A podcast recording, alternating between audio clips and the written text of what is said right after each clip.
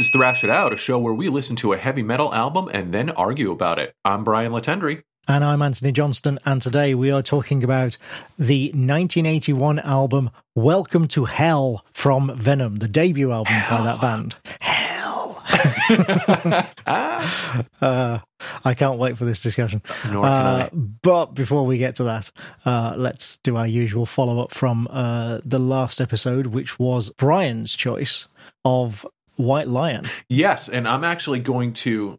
Uh, there was a ton of discussion around White Lion, but before I jump into that, I am going to stay on our Facebook page. I wanted to just quickly mention um, because we talk about how great the community is there and how great the discussion is after each episode, and just so many different things about that Facebook group. But uh, Chris Cohen posted a couple of days ago at this point now, and just had some really nice things to say. So I just wanted to kind of share it. He says, After two years of listening to this show, I've truly grown to appreciate how the podcast has taught me to keep an open mind about different bands.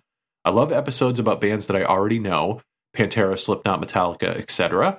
But I can without a doubt say I enjoy the ones about bands I don't know even more. The track by track and discussions behind the album and tracks always gets me excited. It shows me why it's such an important thing to Brian or Anthony and ultimately why it was important to the band to get that out there. From the bottom of my heart, thank you guys so much for all you guys do. P.S. The recent homework is just an outstanding example of what I'm talking about. I've never given Venom a real chance, whether due to not being interested or from just what I've heard about them from other people. Keep thrashing, T.O. family. Much love. That is great, isn't it? Awesome. I mean, I, I, hate to be cliched, but it's like that makes it all worth it, right? I mean, yeah. that's exactly the type of, and we have been, I think, blessed in the past couple of months to have like multiple posts of that kind on the Facebook page where people have just been very, um, I think, appreciative of the whole package of like uh, of just thrash it out.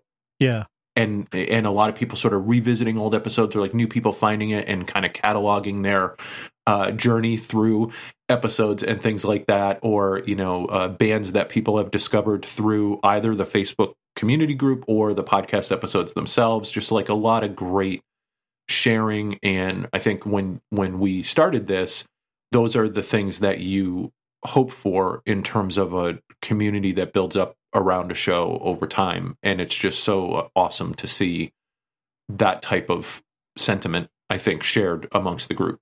Uh, absolutely. I was going to say, yeah, it reminded me a little of, if you remember, not long after the last episode, I started a thread just out of curiosity. You know, the thought came to me, and I started a thread on the group asking how many of our listeners had bought an album or got into a band that they hadn't previously, you know, bought or listened to uh, as a result of hearing them on this show. Uh, and I, I mean, I don't know what I expected, but I certainly did not expect the sheer volume of responses that we got. I was blown away. We got way, way more responses of people going, Yep, absolutely. I started listening to this band, or I'd never listened to this band before, or I did listen to this band, but I'd never checked out, you know, some early album by them or whatever. I was just, yeah, as I say, blown away by the responses. It was fantastic. People getting into you know all sorts of bands. I mean, you know, from my point of view, especially including people getting into bands like Paradise Lost, My Dying Bride, Skyclad, Entombed.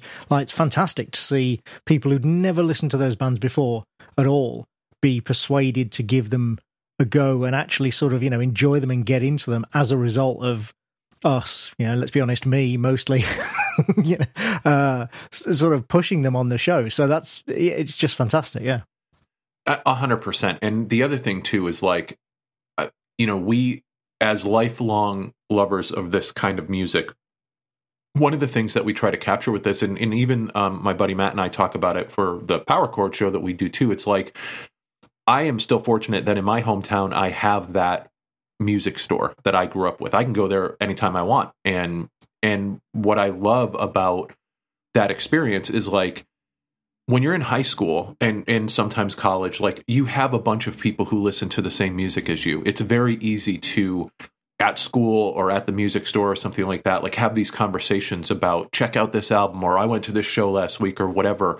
And the older that you get sometimes you just don't have that many people around you anymore that appreciate the music or Yeah. have a passion for it like you do and it's like you get to a point in your life where you have nobody to talk to about this stuff and so what i love about the show because i get to do this with you every time we we have an episode but what i love about the community and the group is that it is that it is that record store experience it is that um, hanging out at lunchtime and talking to your friends about the concert that you saw last weekend or something like that. And we see that uh, on a post by post basis in here of just like it's a place to share that stuff because part of loving this music and loving you know the place that it holds in your life is being able to share that with other people and so it's just really uh, heartwarming for me to Yeah. see these posts and stuff like that um so I mean, yeah that's that's one of the great promises of the internet, isn't it? It's one of the you know one of the for all the the bad things that the internet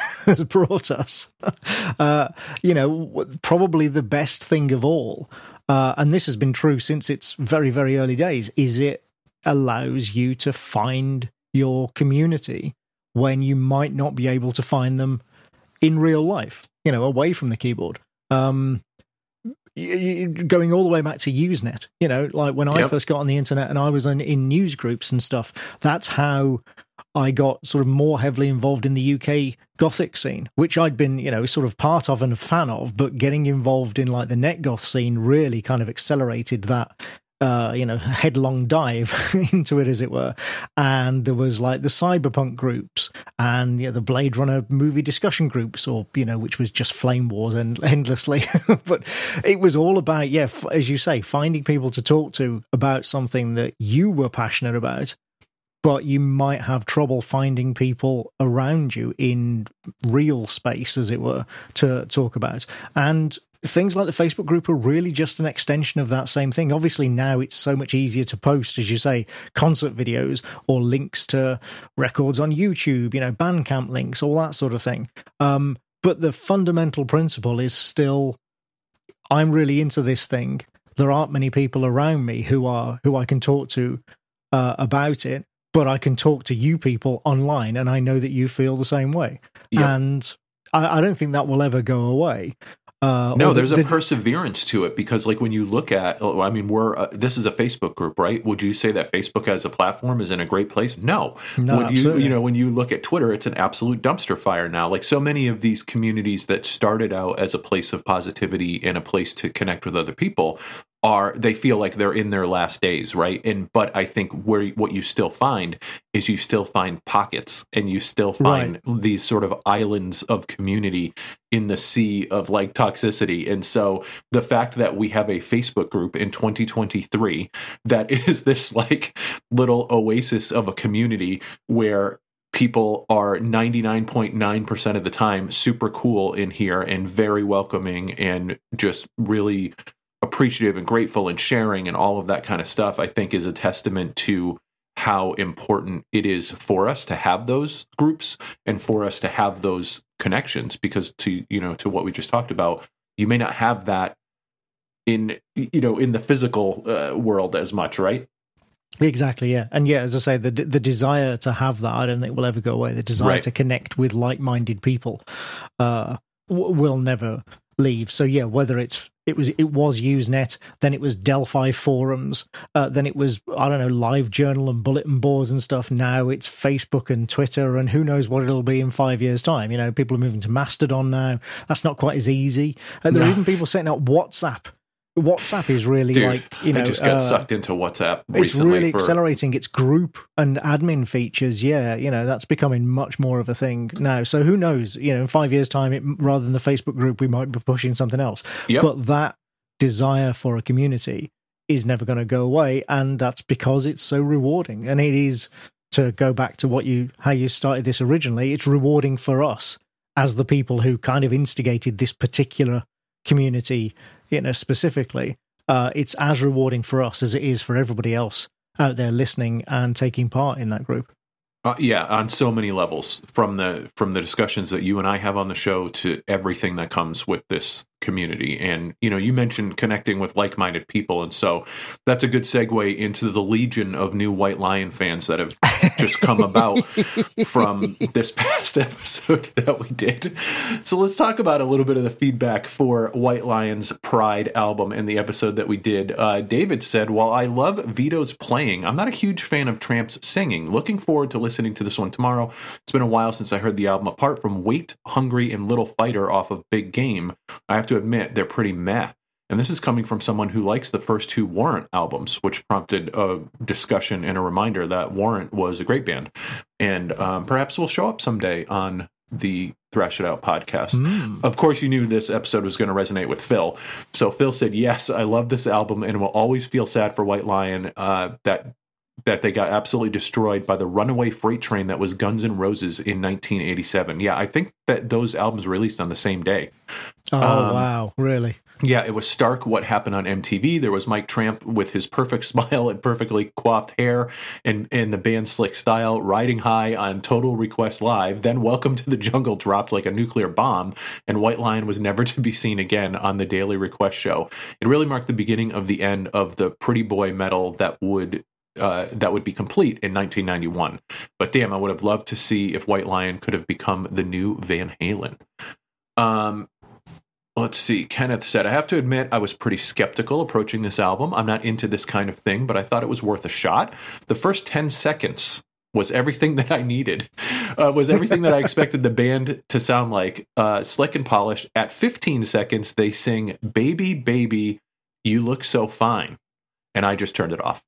I know it's the antithesis of Tio, but, but life is just too short to listen to this. I'm looking forward to the episode to see if Brian can change my mind. Uh, did Kenneth return Uh, to say I was just going to say, did he ever follow up on that? Yeah. Uh, I don't think I changed his mind, Uh, okay. but uh, we'll see. Maybe later down the thread. Uh, Stewart said, um, firmly in Anthony's camp with this one. The guitar playing for me just doesn't need that many notes, squeeze, and wittily waddles. Uh, the vocals just sound a bit forced or constricted to me. They just don't work for my taste. I can't help but compare with my earliest guitar and vocal heroes, Ritchie Blackmore and Ronnie James Dio, when in Rainbow, any of the three albums. And I'm afraid White Lion come up very short for me. And it's also characteristic of the late 80s mainstream metal, the things I didn't and don't like, uh, that just pale when compared to the heaviness of Celtic Frost, Sabbath, or Candlemass, aka the metal I enjoyed back then. P.S. Looking forward to the homework. I've, for some reason, never got into Venom, so here's a stimulus to at least give them a listen. I will say, I, I think, you know, regardless of what you think of White Lion, I think comparing anybody to Rainbow, and, you know, Ritchie Blackmore and Dio, for heaven's sake, I think that's a little unfair. There's not many people who would come off best in that comparison, you know? We're talking about two of the most iconic uh, performers in rock music. So, yeah, that's a little unfair. I would say comparing anyone to Dio, period, uh, is just I can't think of a comparison to Dio. So, um, but yeah, absolutely, yeah. I think they're.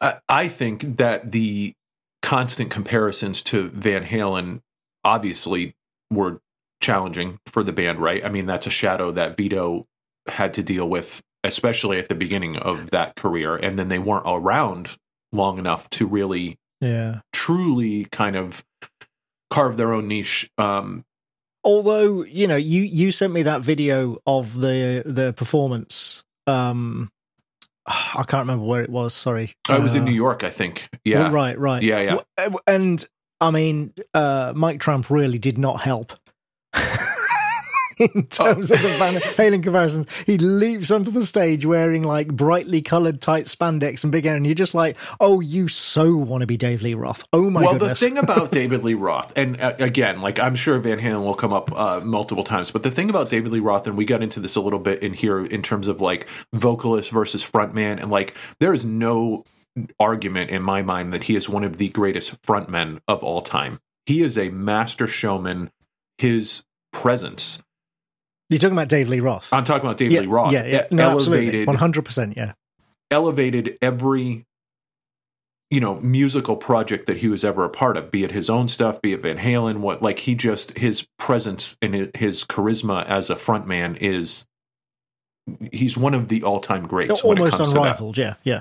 almost unrivaled yeah um and so and then i think there's a discussion there about frontman versus uh, you know singer right um and i think for mike tramp he never had the charisma that i mean he was but certainly good looking guy you know fit the the look of what was going on in the 80s but as far as presence no matter how he tried in terms of the costumes or whatever he just didn't have that same because so few do presence that like David Lee Roth had, right? Or in my mind, like a Dee Snider had, uh, or Yeah. Ronnie James Dio had in that um, particular way. But um, but from a vocalist standpoint, like I, I, I still think Mike Tramp was great. Anyways, let's continue on with the feedback here. Uh, Charles said, "Oof, this is not for me." I think we're seeing a theme here. Uh, he said, I think the snarky tone to the vocals is what kills it. Listening to the album made me question why I like a lot of modern takes on 80s metal. Tales of Medusa, Ghost, uh, Kvelter, Kvelertak? Does that sound Oh, I right? don't know. uh, Power Trip, but not the bands that inspired them. Still haven't found a clear answer, though. That's an interesting point, right? Like bands that are very um, Influenced by that era. Yeah. influenced by that era, but have sort of modernized it in their own way, right? Do you go back?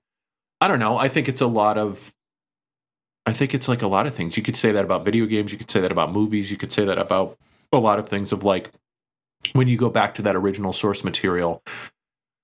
Sometimes it's hard to revisit that. Like we talk about that all the time, just with the era of music that we'll talk about it today, I'm sure, in terms of like production and things like that. It's sometimes hard to kind of go back and listen to the the influencer of yeah, that. well, especially when you know a lot of.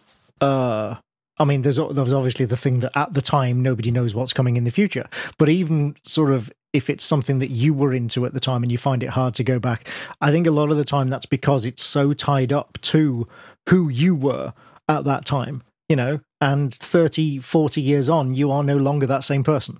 Uh, you know, you're not in the same situation.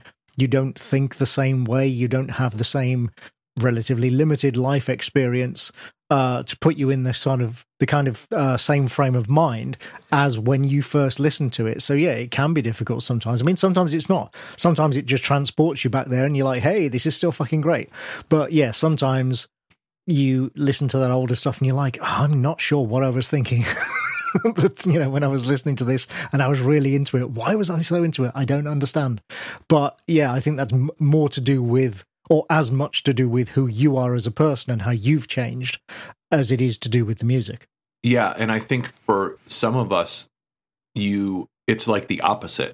Like you get locked into an era or a, an aspect of that era, and it actually makes it harder to enjoy newer versions of that. Yeah, that's you know, in Yeah. a way where it's just like, and we'll, uh, that's going to definitely come up today in the um, in the conversation about this episode as well. Uh, so it, obviously, you've noted there's some people who this album did not resonate with so far. So Phil jumped back in and said, "Hey, I haven't had a chance to listen to the episode yet, but based on certain comments already posted here, I'm wondering if there's a version with just Brian discussing the album in glowing terms, in the glowing terms it deserves, asking for a friend, uh, which is so funny to me. But uh, yeah, moving on. Uh, Joe said Brian's comments about Van Halen are killing me. Sure, 1984 was a good album, and 5150 was surprising with a new singer, but it was their debut that, dare I say, revolutionized hard rock. I'm like seven years older than Brian, so I got into music when disco dominated most of the airwaves. Hearing Van Halen as well as ACDC and other stuff had a huge impact. I still consider their debut one of the best ever, and Eddie Van Halen one of the most influential players. And those David Lee Roth era Van Halen albums were such fun. I actually agree with a lot of this. Um, I think that Eddie Van Halen is absolutely one of the most influential players I of don't all think time anybody could deny that, could they? you know, yeah, yeah. yeah. What, whether, however you, whether you like Van Halen's music or not, like his impact simply by the sheer amount of guitar players who immediately reference him as a pillar of their, y- you know, uh, that that made them, you know, what they are today, sort of thing. Um, and also like even today, right? And with with Eddie Van Halen's passing, there's a lot of discussion. I think, especially among guitar players that were like a little younger than him, but not like, I would say guitar players like within a decade of him who now almost feel a responsibility Yeah. to fill a void left by his passing. Like, because I think there's, and, some of it is just like the, you know, old people being grumpy about the state of current music and stuff like that. But I do think there is, there's no denying that that era and the era that is my favorite era of music was so much about the guitar players, right? And that there were so many, like every band had a guitar hero in their band, and just the the influence of Eddie Van Halen in that you know area of like the guitar player being such an incredibly important part like the idea of the lead guitarist and what that meant to be the lead guitarist and stuff like that and the virtuosos that that are from that era. I do think even now today there's this whole thing of like well who's carrying the torch for for eddie? You know who's who's kind of picking that up at this particular point in time? So yeah in terms of influencer absolutely and he said uh, those david lee roth era van halen albums were so much fun. And i think that goes back to the to the presence of david lee roth. Um, Yeah. you could also look at the first solo like the eat 'em and smile album of david lee roth with uh, steve vai and billy sheehan. And like it's i think that's a shining example of like roth's presence right? Like he he just brings an energy to everything he does in that way. Um Was it on our group that somebody posted a link to a video of the I David Lee Roth's isolated vocals on, yes on a yes, Van Halen track? That was hilarious. But I mean, was. but but I mean, and it is hilarious. Obviously, those sort of things out of context always are. But it does actually kind of back up what you're saying there because even without being able to hear the music, you can tell this guy's really into it and really having a good time. A hundred percent, and like where he's emphasizing the music and where he's doing like vocal fills and Right, where and he's punctuating "Uh." things. Yeah, a hundred percent. Like, and it sounds funny when you listen to it completely isolated, but it also gives you a sense of like, now if you listened to that song without vocals, You'd be missing those. Yeah. you would be missing them, even though you you can absolutely hear the quality of musicianship in that. There is an element, and and that to me is what defines a great frontman because there are incredible singers who are not great oh, totally. Yeah. or yeah, front yeah. women. You know, like there are super talented singers who just don't, who are not elevating and and, and contributing to that whole like the the whole is greater than the sum of its parts sort of thing. And then there are front men and women who are elevating even if they're not a great singer. Exactly. and- yeah. Um, and so, no doubt, no doubt that Eddie Van Halen is one of the most influential guitar players of all time. No doubt that David Lee Roth is one of the most charismatic and entertaining frontmen of all time. Um, back to White Lion. So Christopher said, "White Lion." Dot dot dot. Weren't they the band in the movie The Money Pit? I'm familiar with the two huge songs, Wait and uh, When the Children Cry, but nothing else. After listening to the album, yeah, really not into it. Vito is obviously a virtuoso, virtuoso guitarist. I just hate the decisions he made. I can't stand tapping, and the whammy bar is like salt. Man, what's with this anti-whammy uh, vibe that I'm? That uh, I freaking love the whammy bar. Uh, Yeah, I, I I don't remember the the thread being like quite so uniformly negative as this. Like, I'm sure there were some people who enjoyed it. So, although he makes a good point about the whammy bar here, he says a little bit can make a chicken breast taste great. He said it's a whammy bar is like salt. A little bit can make a chicken breast taste great, uh, but too much makes it inedible. Vito used too much salt, in my opinion. I actually like that. Uh, Okay, I that's like a that. I disagree. right, yeah, I yeah. disagree, but uh, I do like the uh, I do like the analogy there. Uh, Dejan said, "Great episode. Such a pleasure listening to Brian pouring out love for this record. But I suppose you had to be there and maybe of a certain age to really get it. I would be interested to see acoustic band performances of these songs, maybe even a bit changed for the acoustic setting, and if needed, uh, fret wanking interlude included." Um, to which my response was, "Yeah, I think if we ever saw any sort of a reunion with Mike and Vito, I am ninety nine percent positive it would just be like an acoustic." Yeah. um, sort of set. Uh, Chris said, I'm still in the process of listening to this episode, but I've made it through the part where you were discussing Vito at the beginning. I'm definitely one of those guys who puts Vito on the Mount Rushmore, but not just because of his technical ability. I think there's one facet of his lead playing that puts him above other shredders of the era, which is his sense of melody. I find that his solos are just about are, aren't just about playing fast, but they're also incredibly melodic. It's an interesting note that was made that he used to hum his solos first, treating them almost like vocal lines. I wasn't aware of that, but it definitely makes sense in retrospect. Looking forward to the rest of the episode. So there you go. That's that's one on the um, on the positive side. Relatively there. positive scale, yeah, yeah. Uh, Matthew said, "I'm certainly uh, I've certainly got some hair metal in my collection, but despite knowing the name White Lion, I'm fairly sure I have never heard anything by them. One of those bands that seem to fall into a blind spot. I think if I'd heard them 30 years ago, I might have been into them." But it's not hitting the spot for 50 something me in 2023. I think it could have been different if the drums weren't recorded in a studio across the other side of town. and now we travel from one blind spot to another because for the homework, I'm aware of the band, and I think that's where my knowledge ends. And I could go on because there was over 140 comments in this White Lion thread, but I think that's a good segue into our topic for today. But I just want to thank everyone. Like, I love the responses to this episode. Like uh, total like people like stuff and they don't like stuff and that's totally fine. I just love the discussion. Yeah. I love the analogies. I love the jokes. I love all of it. And so um and what I love most of all to go back to the first post that we read today is that all of this is in good fun, right? Even for people who are like this Yeah. is not at all anything that I would listen to ever again, or even people who like vehemently, you know, agree or disagree around Vito and Eddie Van Halen and all that kind of stuff. Like just great discussion. I'm super happy that this generated so much discussion. I mean, to me, it comes down to are you into music? Like, Yeah. regardless of your taste, are you into music in the way that you know that of that we un- understand that to mean? Are you really into it?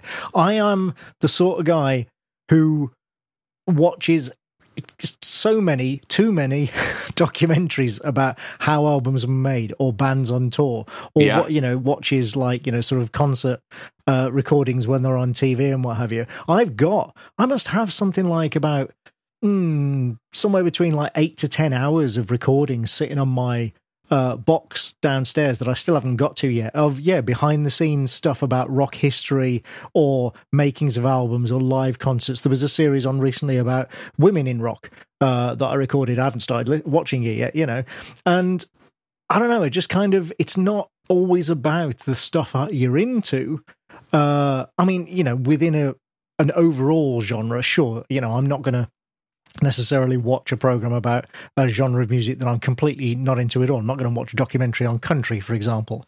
Um, but within, you know, the genres that I do like, for example, rock music and heavy metal, yeah, if it is it interesting, you know, is it illuminating? Is it mind expanding uh, not in the sort of hallucinogenic way uh if so yeah then i'll listen to a podcast or i'll watch a show and stuff because it's i don't know you know to me that's just kind of part of being like I say more than just a music fan but really being into music regardless of whether or not the specific album or act is one that I, you know, am a big fan of. So, yeah, I, I think it's great that we have so many listeners who are clearly willing to sort of follow us down these paths sure. and listen to albums that they might not otherwise listen to, uh, just in the same way that we do, you know, as host of the show, um, just because they're into music and that's interesting enough. Yeah, and I think I agree wholeheartedly with everything that you said. I think when you love music and like the, these genres of music, you always want to learn more. So whether it's a, an album that you've never heard of, whether it's the process behind something, whether it's this music that is presented live, what whatever that may be, there's always this it's like you're a student of it forever Right. and I love that. I'm, I'm with you. Like I'll I'll consume anything that has to do with like, especially and also like alongside that, I'm a process nerd, so I love to see how things are made. Oh, I yeah, love behind to the try scenes stuff A hundred percent. yeah, ha- videos of like albums being recorded Oh in my the God. studio and stuff. I love those. Yeah. Uh, Like I just love to see how anything creative is made. And so being such a fan of music and any opportunity to see like how something is made is just yeah like i'll watch gear videos that like on, you know oh we had, uh, i'm reviewing this new uh, guitar today. Let's talk about the pickups. I don't even know what the difference between those are dude but i love to hear you talk about it.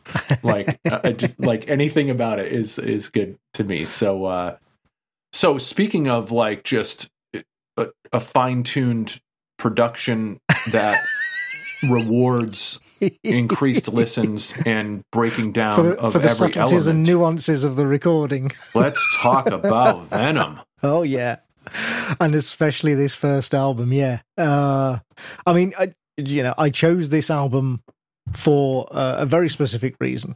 Um, and I mean, it's their first album, which obviously is just makes it important, you know, in, in in the history of any band, but also partly because it is so lo-fi. Uh, it is so sort of, and that's because it was originally. I'll, I'll explain all this in a moment when we get through the history. But it was originally meant to be a demo tape. It wasn't meant to be released as an album, but then it was, uh, and that's partly why it sounds so sort of muddy and yeah, as I say, lo-fi. Um, but the fact that it had such an impact and that it still, to my ears, sounds so good, even despite, in spite of that terrible production and the really kind of muddy, unclear sound, and yeah, just kind of. I mean, it it it really it was recorded in three days, and it sounds like it, you know, uh, and that's the fact that, as I say, it's such a good record. In spite of all that, is partly why I chose it. Like their their second album, Black Metal, was recorded much more uh, you know, traditionally, if you like, much more properly. Uh, and has a much much better cleaner sound. Everything is a lot more audible a lot more legible etc etc but i actually don't like it as much. Uh, i mean it's still good but it's i don't think it's as good as this because what they make up for in production they kind of lose in energy i think. Uh, it's very we've talked about this before. Terry date uh, used to talk about this a lot when he was, you know, when he was the go-to producer in the '90s for a lot of the heavy bands. It's really hard to capture certain bands' energy in the studio. You see them live and they're blistering, and then you put them in a studio, and suddenly the energy kind of drains away. Uh, you know, that is that's a talent to be able to do that as a producer and as a recording engineer to capture that energy. Uh, White Zombie famously had trouble, you know, with their early albums. Um, with had the same problem, I should say, in their early albums and uh, yeah, you know, so that's a real issue. And I think this first album does capture that energy, but at the expense, yeah, of any kind of quality in the uh, in the audio. I think there's um, Geoff Barton, who is a big part of the Venom story. I'll mention him again, I'm sure, later. Uh, I found a quote from him about the first time when he reviewed it. And bear in mind, he was reviewing it positively, but he said that it had the uh, hi fi quality of a 50 year old pizza. Which I think is just a wonderful, wonderful non sequitur. Um, so yeah, Venom were formed in Newcastle, which is in the northeast of England, in 1978. Newcastle in 1978 was an incredibly grim, deprived area. Uh, you know, those of you who are familiar with the story, the famous story of Black Sabbath, you know, forming in the Black Country in the West Midlands, again, a very industrial, grim, deprived area. Uh, Newcastle was basically the same, but uh, on the coast and colder because it's a lot further north. And it's kind of, I think it's interesting just to get away from from Venom just for a moment. I think it's really interesting to think about how many of these early uh, British heavy metal bands were from those kind of deprived working class areas and what drew them to this really aggressive, for the time, really aggressive, heavy music. I think that's sort of, you know, you could, somebody could write a book about that, I'm sure. Anyway, so yeah, they were formed in 78. Uh, like so many bands at the time, they were formed out of the ashes of several others. There were lineup changes and name changes. Uh, they had a completely different singer at one point, a guy called Clive Archer, whose stage name was Jesus Christ, because go big or go home, you know. Right. Um, and Cronos, who is, you know, now we know as the vocalist uh, and bassist, was actually the second guitarist and didn't sing. Um, but a series of circumstances meant that uh, they lost their bassist, so he took over the bass, and then the others asked him to sing, and they decided they liked him better than Clive Archer, and that's how you wound up with the sort of power trio format of yeah, Cronos on vocals and bass, Mantas on guitar, and Abaddon on drums, which is the the lineup on this album and what people think of as the classic Venom lineup. That's the lineup that they used to record their first four albums, I think, or maybe five. Um, and you can actually hear the first singer, by the way, Clive Archer. You can hear him singing on a demo, the very first demo they made called Demon, which is on YouTube. You can find it there. Um, and he is, th- this goes back a little to what we were just talking about. He's a better singer than Cronos, no question. Like, he is certainly closer to what you'd have expected from a heavy metal band at that time. He's, he's channeling Paul Di'Anno quite a bit. Uh, and there's even a bit, I think, a bit of Rob Halford influence in mm-hmm. there. But as a result, it actually doesn't stand out as much as they do with Cronos singing. Like, you know, where love or hate Cronos, nobody sounds like him. Uh, he sounds totally unique and you'd never mistake his vocals for anybody else. And that can make or break a band. Uh, and so I think it was definitely the right choice. I think if they'd stuck with Archer on vocals, I'm not sure they would have had the impact that they did, despite how shocking they were at the time with all the satanic imagery and what have you. Um, so yeah, as I say, uh, that that's I mean they were heavily inspired by bands like Judas Priest and Black Sabbath and Motorhead, Motorhead being a really obvious one on this album in particular.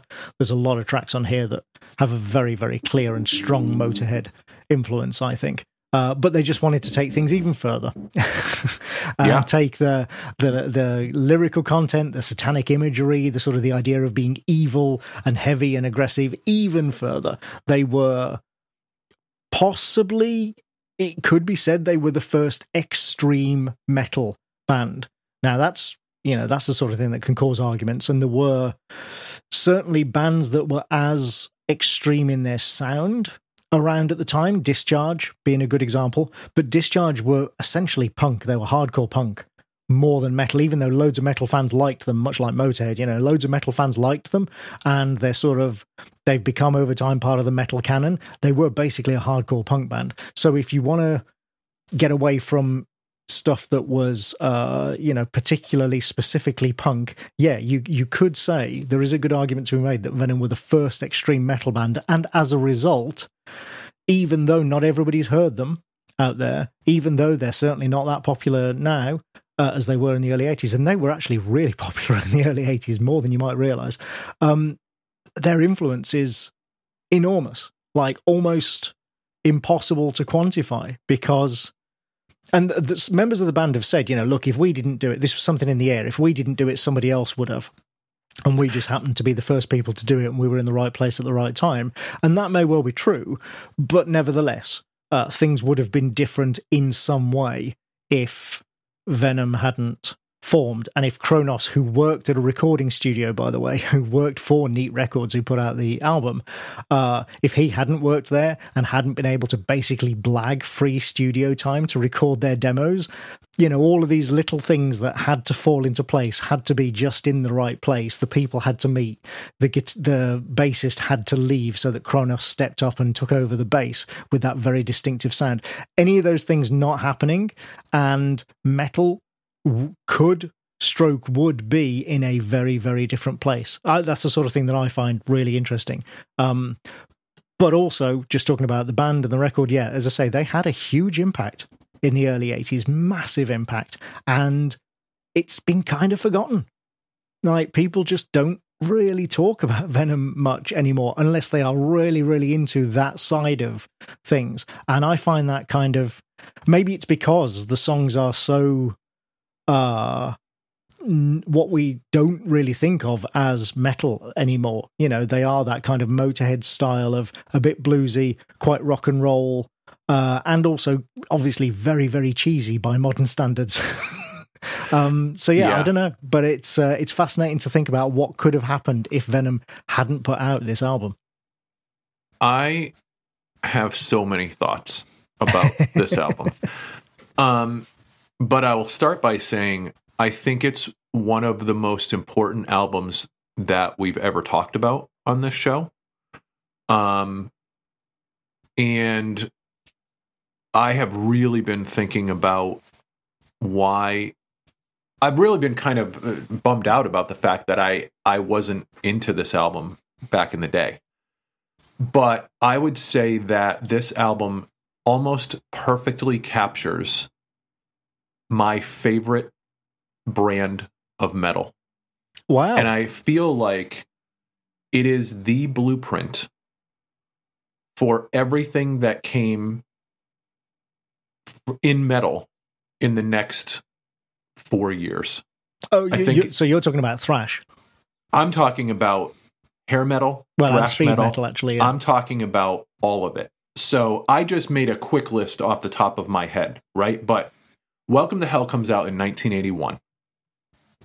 In 1982, Twisted Sisters Under the Blade comes out. So I'll I'll just start by saying like if you haven't given this uh, Welcome to Hell a good listen, I want you to listen to this album and then go and grab an album from that 82 to 85 period and you're going to hear Venom. like you're going to hear Venom's influence in that.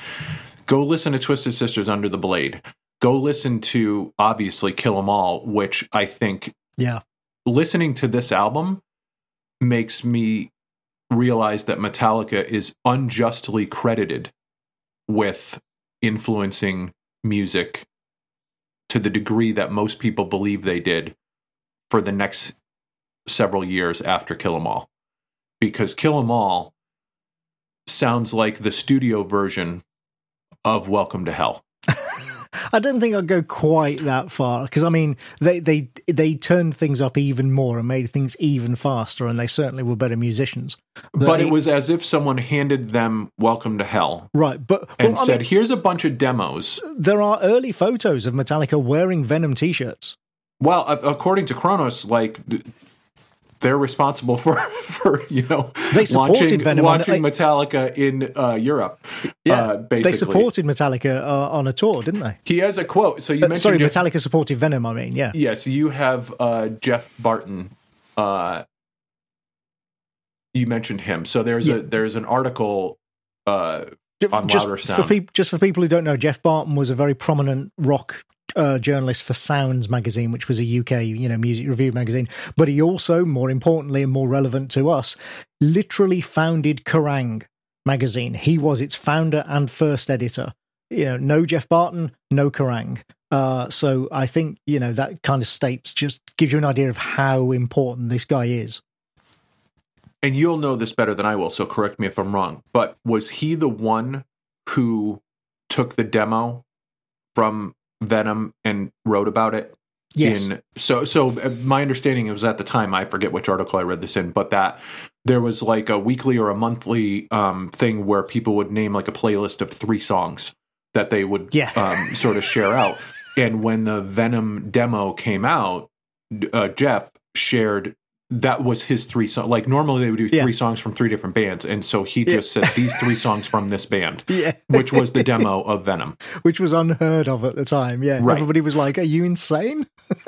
so so definitely um you know in the in the current days of influencers like clearly a, a huge influence on like what people would check out right as far as like Yeah. new music and stuff like that um so but yeah so there was there was a thing in here about um and it's from an article that geoff wrote that says uh Venom gave Metallica their first big break in Europe 20 years ago. This is written in like 2005 or something.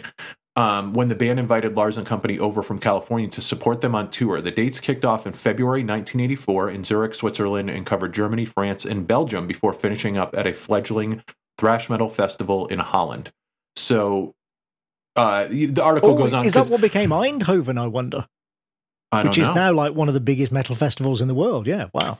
Now, Cronos seems to be deliberately kind of an asshole in most of the interviews that Yeah. he does. he's, Um, a, he's a bit spiky, yeah. yeah. And so in this article, in this interview that he had with Geoff in this article, he says, Did Metallica support Venom on numerous occasions? Someone should remind them of that. They appear to have forgotten. so he, you know, he goes on to say other things. He every interview I read with this dude, he is like taking shots at other people and but also seems to be kind of having a lot of fun so it seems to Yeah, me like anybody exactly. who interviews this guy it's uh he's a cartoon character and um you know this but he goes on to mm, say a lot of complimentary things about them like they really you know found their sound and they really kind of took things a step further um but you know certainly in his mind th- there's a heavy influence there There's a debt uh, yeah. uh, a debt, uh, yes, absolutely. And so, and I think to that point, and again, obviously, I am prone to hyperbole, but I think there's a debt owed for almost every band that put out an album that falls under the metal banner in the next like three to five years after this album came out. I mentioned Twisted Sisters Under the Blade. I mentioned Kill 'Em All. It, go listen to the debut albums of the Big Four: Show No Mercy, Fistful of Metal, I would say Exodus is bonded by blood if we want to talk about a big five. Um, Killing is my business. Definitely there's elements there, I think. Although I, I think by, by the time Mustaine got to his own band, he started to go maybe in a different direction. But certainly the stuff he was doing with Metallica that ended up on Kill 'Em All Oh, yeah. um, yeah. it has a strong influences influence there. I would say W.A.S.P.'s first album from 1984 oh, uh, yeah. it has DNA there, and I would say "Shout at the Devil," Motley Crue's second album from 1983, absolutely is influenced by Venom. If you look at what they did on "Too Fast for Love," which was much more glammy, and you look at what they do on "Shout at the Devil," which is much more satanic, I would argue that, um, and musically, I think there's some parallels there as well. So all of these albums came out between uh, like Twisted Sister Under the Blade 82, Kill 'Em All 83, Show No Mercy 83, Shout at the Devil 83, W.A.S.P. 84, Fistful of Metal from Anthrax 84, Killing Is My Business 85, and Bonded by Blood 85. Those were just some albums. And again, this is my internal backlog, so this is where I pull influences from. But I heard Welcome to Hell in all of those albums. And so the fact that I didn't you know think of venom as foundational in all of these albums that i just mentioned which for most of these bands are one of if not my favorite album from the actual band right, Right, and yeah. so um everything about this album i love i love the shitty production. I love the vibe of it. I love because i that's what i love about all those other albums. People say what's your favorite megadeth album? Killing is my business. I- it just is.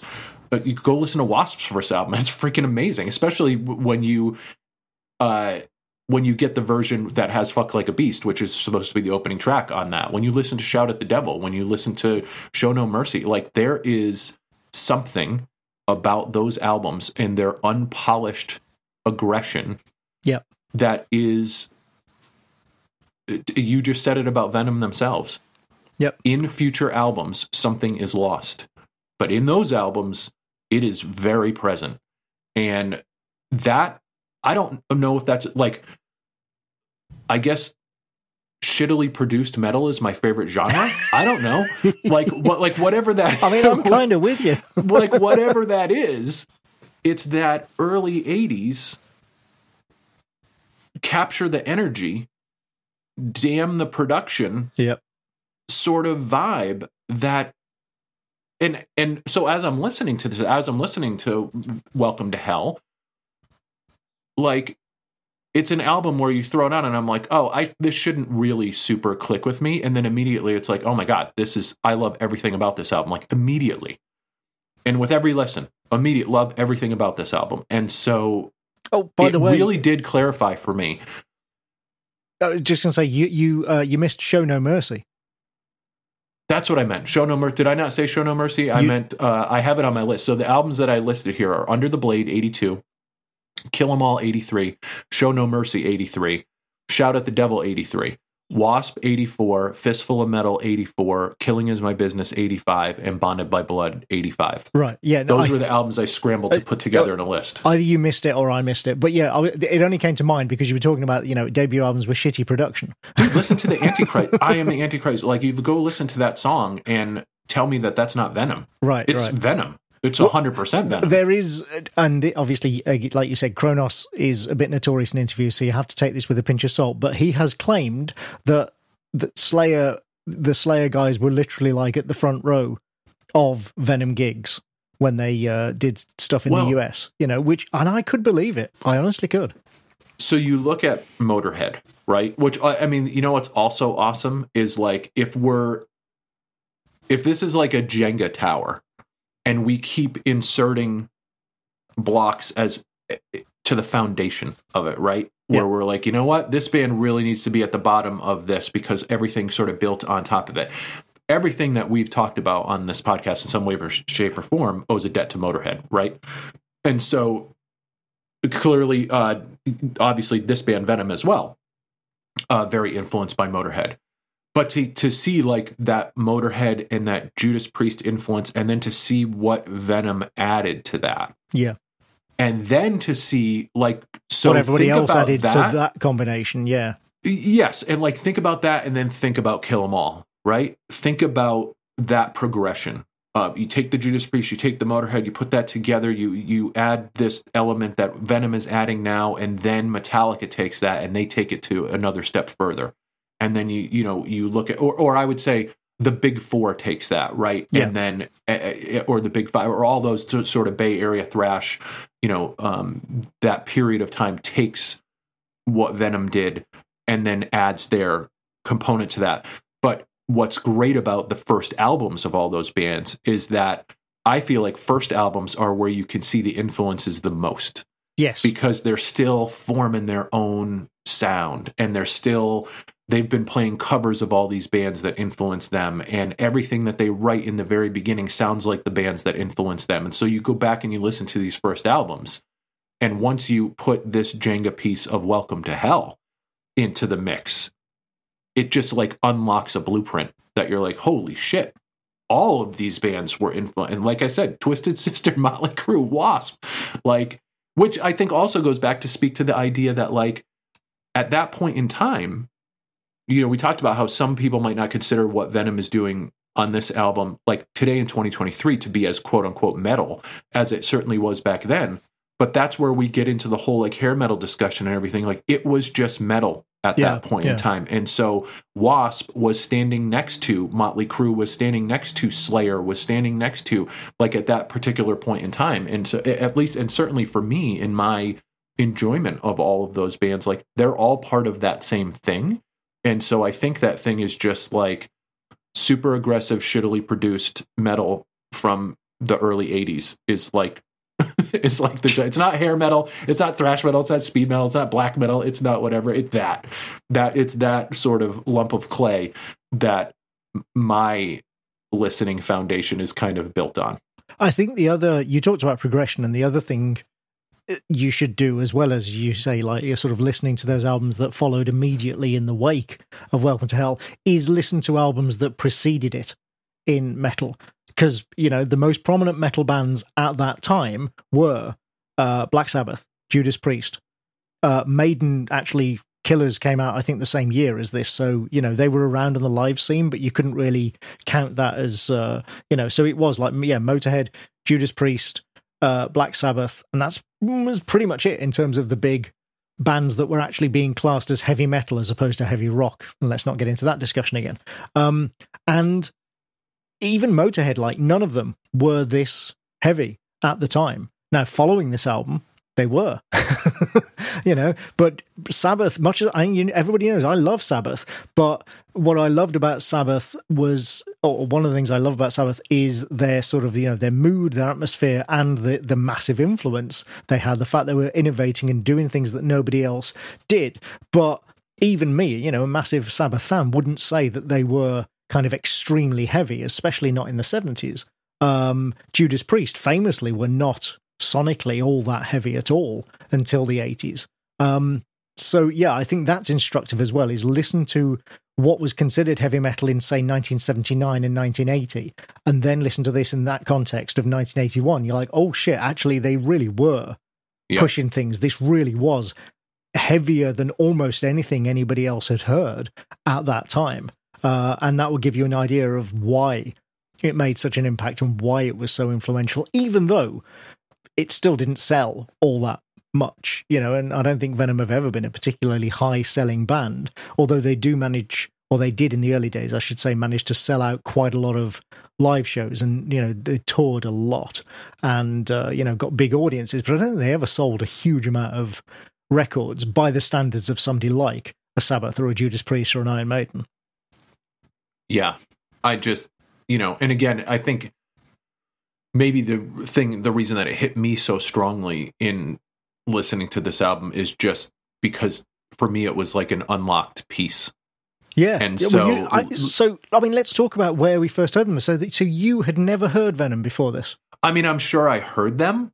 And but when I think of Venom, I think of a patch on the back of someone's jean jacket. no, I really do. Yeah, no, like I that cover uh, and the black metal cover. Like I, I, I think of a patch on someone's jacket that I would see at concerts that I would go to of a band that I really wasn't familiar with.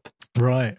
And you know, once I found my groove, like uh, you know, once uh, once I'm listening to Metallica and Megadeth and Slayer and Anthrax, like I've already found my groove and Yeah, I'm moving right. forward. Why would you go back and listen to Venom Uh, then? Yeah. Right. It's it's been in this later, you know, part of my life that I have really went back and back even before what I grew up loving. Like Right. that Become I've been more I've been archaeologist, like, exploring yeah. more, you know, at this point in my life. But yeah, certainly back then it was like I found my thing and I really like this thing and I'm going to keep following this thing wherever it goes you know, for however long it goes. And, you know, at one point, the hair metal piece kind of drops out of the scene entirely, but a lot of the bands that I grew up with are still around today. And so it, they've, you know, continued to shape that. But yeah, so for me, um, a real blind spot with Venom. And so that's, I think that's why my reaction is so visceral to this now of like just uh, unlocking a, a foundational element of everything that I grew up loving. See, I, I was I've always been a bit of an archaeologist in that sense, and I think that might have something to do with the fact that my dad, as I've talked about before, was a rock fan, and you know he introduced me to Motorhead and stuff. Um, and so as a result, going back and sort of listening to the bands that influenced the bands that I like has always been a thing that I've done or tried to do and enjoyed doing. Um, so, but but I I think that's fascinating what you're saying there. That yeah, you kind of it's as you, as you've gotten older, you've gone. Hang on a minute, let's let's look at the roots of this. Um, but I I I can't honestly say that I was listening to Venom at this time. I was only nine years old when this album came out. You know, I wasn't listening to this in its uh, you know as a contemporary. Um, Yeah, I would have been was- seven. I would have been seven. Right. Yeah. is, yeah. out. So I mean, that's out of the question. Um, but it was for me. I think it was probably late eighties, early nineties when I was really starting to get into the scene. Uh, and me and my mates. Uh, at school and out of school would make each other mixtapes, you know, record albums for one another, that sort of thing. Um, there was one particular in my high school. There was one particular kid who was basically the only other committed metalhead that I knew. I had some friends who didn't go to the same high school as me, who, you know, including my old mate John, who is the guy I was into Halloween with that we talked about on that episode, but we didn't go to the same high school. At my high school, there was one other guy who was, you know, into metal and uh, heavy rock stuff in the same way I was. Um, and I think he might have played me some Venom. I think that's where I first heard it, but honestly, it was so long ago, I don't actually remember. I just know that come the 90s, I was aware of who Venom were. Uh, I like I knew they were a thing, and I knew that I liked them because they sounded like Motorhead, essentially. Um, but I also remember at the time thinking them incredibly cheesy because of the imagery and the lyrics and the sort of really badly done photo shoots of them in like leather and studs and the big hair and all that sort of thing which even in the 90s i was you know in the early 90s i was just like no no no. That's not you know that's not the imagery that i'm into these days. But as I say, I knew who they were, and then over the years, I came to like them more, uh, especially the music more, and especially the early stuff, because partly because I started to understand how influential it had been, as we just talked about. Um, and also because, I mean, you talked about the, those first initial albums uh, in the sort of early 80s of those bands being kind of raw and lo fi production, which they were. But come the early 90s, that wasn't really a thing anymore. I think, you know, sort of certainly post Slayer, uh, you know, engineers and producers had figured out how to record metal so that it actually sounded great on record and on CD because uh, yeah. CDs obviously were starting to become a thing then as well. And so that wasn't really a thing anymore. Nobody was really doing that sort of rawness apart from, ironically, the Norwegian black metal scene, which named itself after Venom's second album. But I'm not into Norwegian black metal. It's never appealed to me, uh, especially the early stuff. I mean, the later stuff, the more, more, modern stuff, some of it actually isn't too bad because they've branched out a lot. But the early stuff, the songwriting was basically non existent. Uh, whereas Venom's songwriting is actually really great despite their limited musical talent. Um, and so, yeah, it was it was a weird time in that sense. But then in the late 90s, along came bands like Slipknot.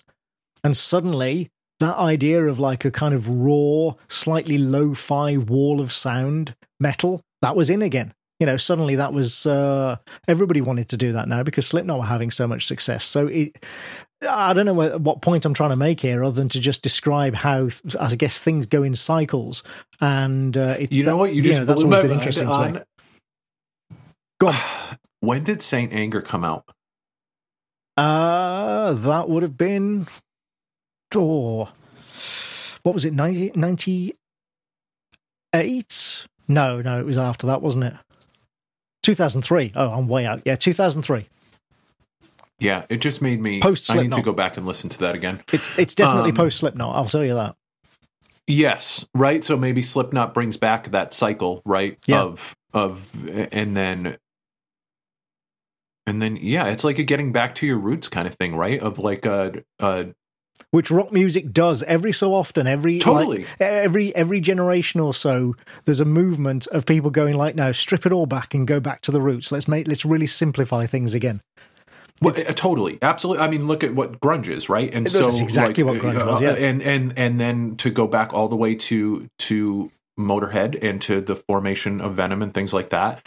What does that come out of punk? Right? And yep. so and it's the same thing. And and there's a quote that Cronos has in an interview. It might be the same one um, that I was just talking about where he basically talks about like you know at the time punk was dead and metal was lame. And so we were trying to do something. And that's where he was talking about like someone would have come along and done it um, because it was what needed to happen at yeah. the time, right? And so, but to go back to like, you know, the idea of uh, Venom being extreme metal, right? Like the the things that we look at as totally cheesy of them, like the satanic lyrics and everything. It was, it, it to me, it's kind of all born out of the question of like, what are the boundaries that we can push? Exactly. Yeah. To from our from from the music to the lyrical content to the pyrotechnic stage show to the you know all of these things, and though and so then also like put that in context of you know W.A.S.P. and Motley Crue and Slayer and like all that. It's like it, it, Mercyful Fate, right? And and things like it's like what can we push to cause a reaction and to you know to it, to cause a reaction in people who don't understand it and but also to cause a reaction in the people who are looking for some sort of um anti-authority just like something to capture the catharsis of like the the the angst that we all have at certain points in our lives, right? The rebel, the need to rebel, the yep. need to to all that sort of thing. And so I think when you look at it as a package, it's not as cheesy because what to go back to the time that they were doing it in and like you said the music that they were following and then what they added to that whole conversation like all the satanic stuff there is really them trying to push another boundary in this total package of extremity and it worked. I I found uh, not interviews, but sort of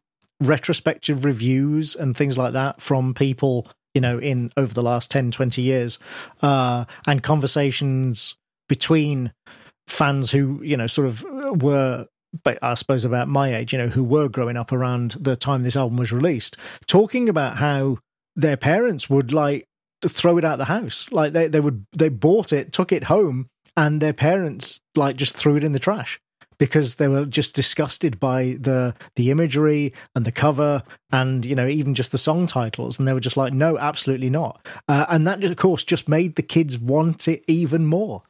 That it's just they were like well if my parents say it's bad for me then absolutely i want to listen to this.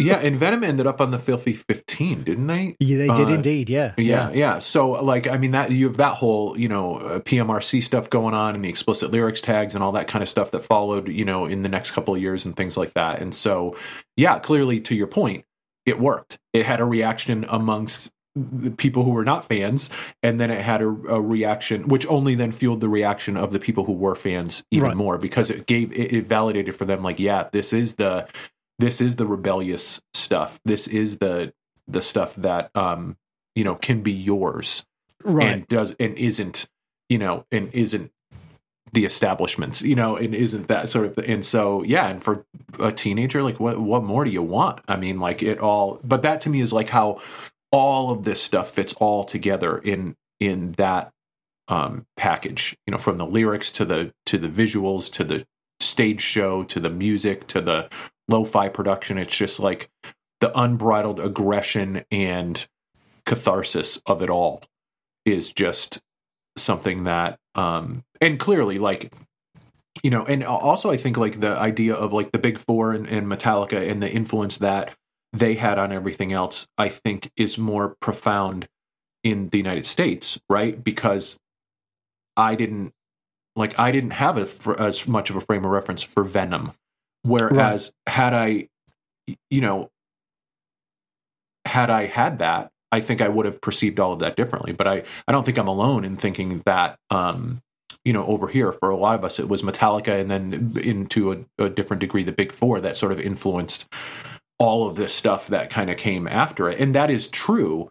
But I think to have that discussion without Venom is missing a key component of that. I, I, think that's true, but I think I, I wouldn't overestimate the number of people over here who also know Venom. To be perfectly honest with you, you know. Well, then maybe, I think over there too, right? But would you agree that to to have that discussion without in, the inclusion of Venom is a grave oversight. Oh, I no, mean, obviously, you brought the you brought the album to this. Sure, uh, no, yeah. I, I, totally agree. But what what I'm saying is that, like, if you were to find your average metalhead in the UK and say, "Hey, uh, you know, what's your favorite Venom album?" They might be aware who the band were, or they might go, "Oh, I've heard of them, but I don't know anything about them, and I've never heard a record by them." I think would be the most common response. You know, so that's what I'm yeah. saying. Don't overestimate. Sort of, don't think that everybody in the UK is like, "Hey, great big Venom fans," and nobody in the US is. I think it's more that actually very few people anywhere are. But over here, there was at least more of an awareness of who they were, partly because they got covered in the press, like Kerrang. You know, I yeah. do remember reading about Venom uh, and various splits and lineups. in the 90s when I was a big Kerrang reader. I'm sure I remember seeing at least one, uh, you know, gig review uh, of a Venom gig, for example.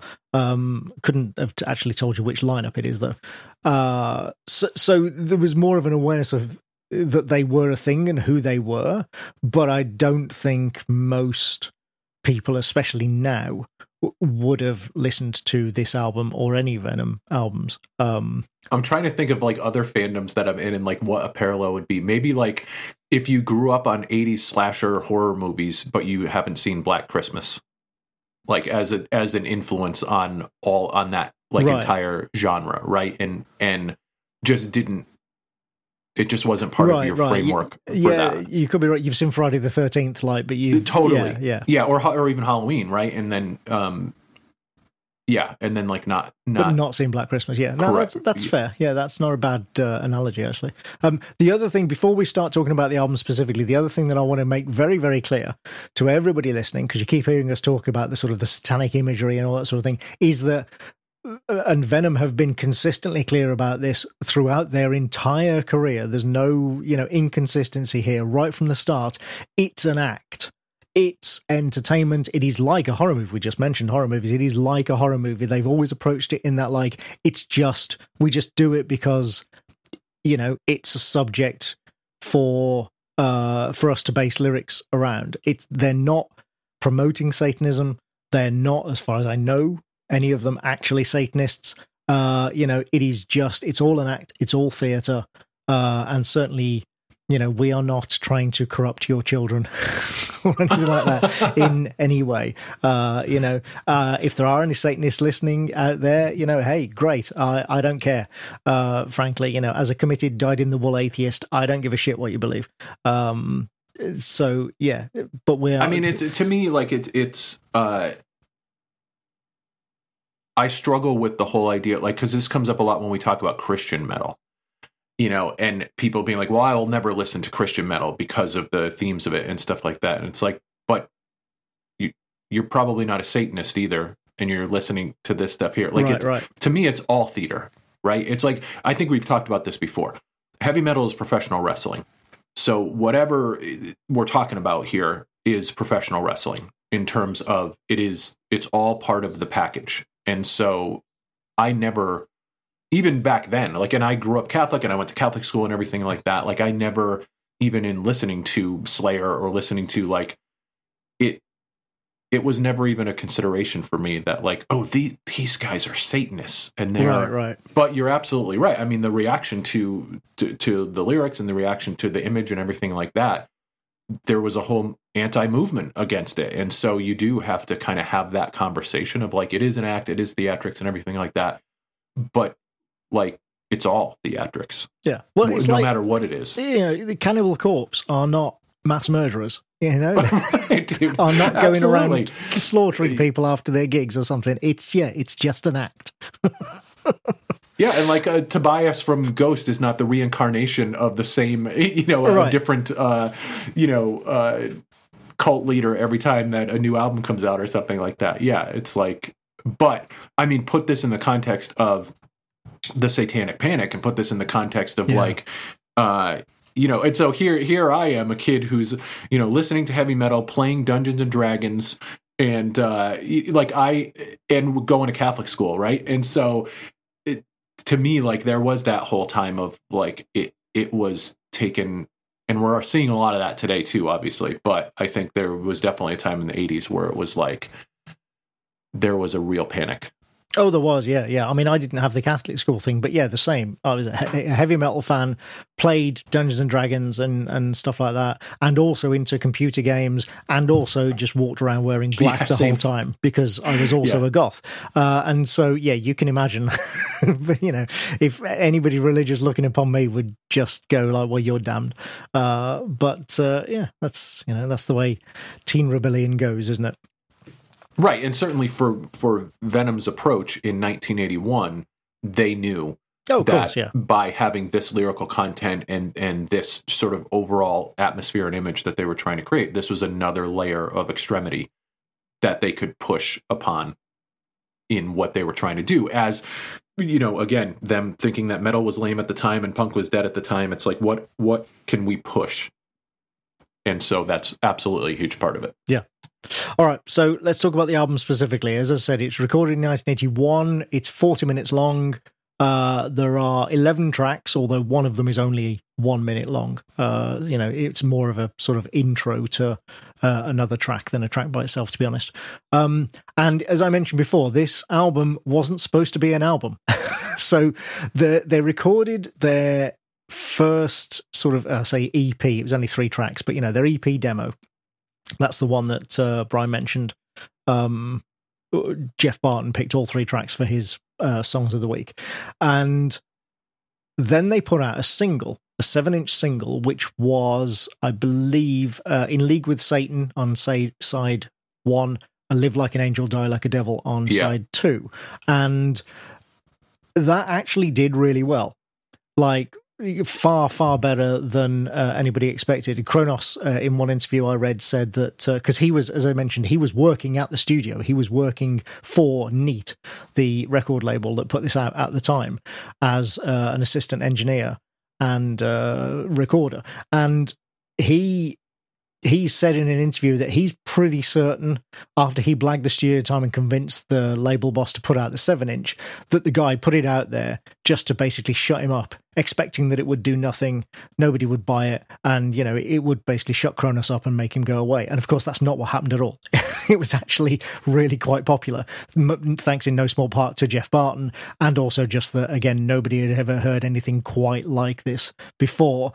And so then they were like uh, the studio owner uh, came back and went, okay, or the label owner, I should say, came back and said, okay, I think you need to make an album.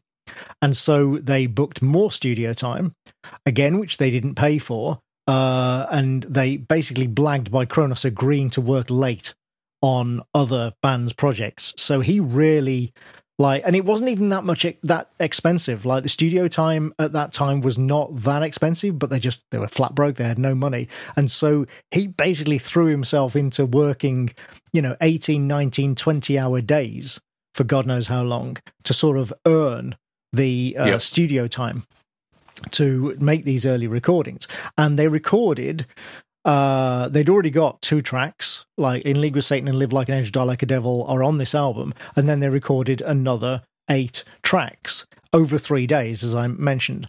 Uh, and as I say, they were meant to be, and then they, they sent them off, going like, "These are the demos of the tracks we want to do for the album." Uh, gave them to the label boss, and the label boss just went, "There you go, there's your album," and put it out.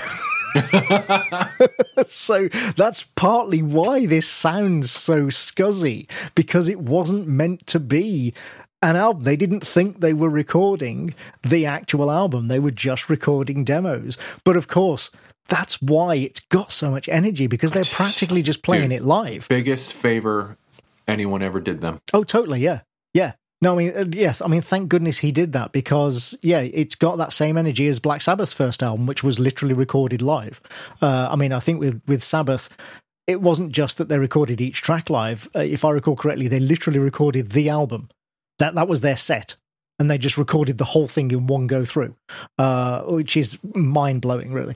Um, and that's why, yeah, you have this incredible energy combined with mistakes, bad tempo, uh, like terrible timekeeping on some of the tracks, uh, some not great solos, and uh, actually quite a few not great solos. Let's be honest. Uh, but also, yeah, as I say, this terrible production, but in combination with this amazing energy, this fantastic sort of forward momentum that the whole album has, it is, I like to say, it's the sound of a band who don't know what the hell they're doing, but they are determined to do it anyway. And I love that it is just a steamroller. Like it, it is the the energy on this album is just so awesome. It's infectious. As far as yeah, like just uh, overall, I, I do feel like I wouldn't even say it's. I mean, there are definitely parts of this album where, from a musical standpoint, you can hear that they do know what they're doing. Um, but I think that is never a priority. It's, ne- it's never like, the point, is it? It's no. never the priority, right? which is like in and of itself is just so. Which I think is like a. I I would say Motorhead is much tighter, you know, in terms of oh, yeah, their no, stuff. No. Motor- but I also feel like Motorhead is you know everything louder than everything else. Like their also like their intent is not to uh, blow you over with their musicality. No. Their intent is to blow you over. Right. because they're Motorhead. uh, you know what I mean? And yeah, like no, virtuosity the, is never the point. Yeah. 100%. Yeah. And so I feel like that that to me is one of the biggest influences of Motorhead that I hear on this album is just like the you commit. Well, like Motorhead commits to you just commit to blowing everyone away. And I feel like that's the same thing with this Venom album is like we are committing 100%. It doesn't matter. Yo, you made a mistake. It doesn't matter. We we are committing. We're moving forward. The this is what's happening. On. Yeah. Yeah, the oh, show goes on. Dude. You're absolutely right, but also uh like they are on record as admitting that they were not great musicians when they started. Like, you know, they they had big musical ambitions, but they were not you know, sort of very great technical musicians at all. Mantas, the guitarist, says uh, he claims that when he recorded this album, he knew one scale. He knew the pentatonic scale, and that was it. Uh, and other than that, he knew power chords and he knew how to bend strings, and that was basically enough to get them through this, you know, all of these songs. Uh, and honestly, I mean, I could believe it. You know, listening to it, yeah, it's not. Again, it's not virtuoso, but it doesn't need to be. It just needs to be powerful, and and Yeah. that it, it does have. And I feel like that also goes back to a lot of these early albums from all the bands that we mentioned at the top of the show of like and, and to varying degrees, some obviously very talented musicians and a lot of that stuff. But it was a situation where a lot of first albums, the the individual musicians were not they were still on their way up. Yeah. You know, they were still putting it together. They were still defining their own style. They were still learning their instruments. And so it is uh for a lot of bands of that era, they got musically better as they went along. But again, much like the production, something then gets also lost along the way. And that, and I say this as like a Megadeth fan, which the technicality of that band is one of my favorite things about it. And yet, the first album, um, you know, and Metallica's Kill 'Em All. Like, there's something about those albums. There's something about. I listened to Fistful of Metal the other day, and like just the raw energy that is what so many of these bands captured in those in that first album is just the the raw energy and Totally. then the other stuff came along as time went on All right, well, let's get into the album then, start talking about the individual tracks. So we'll tr- start, of course, with track one Sons of Satan.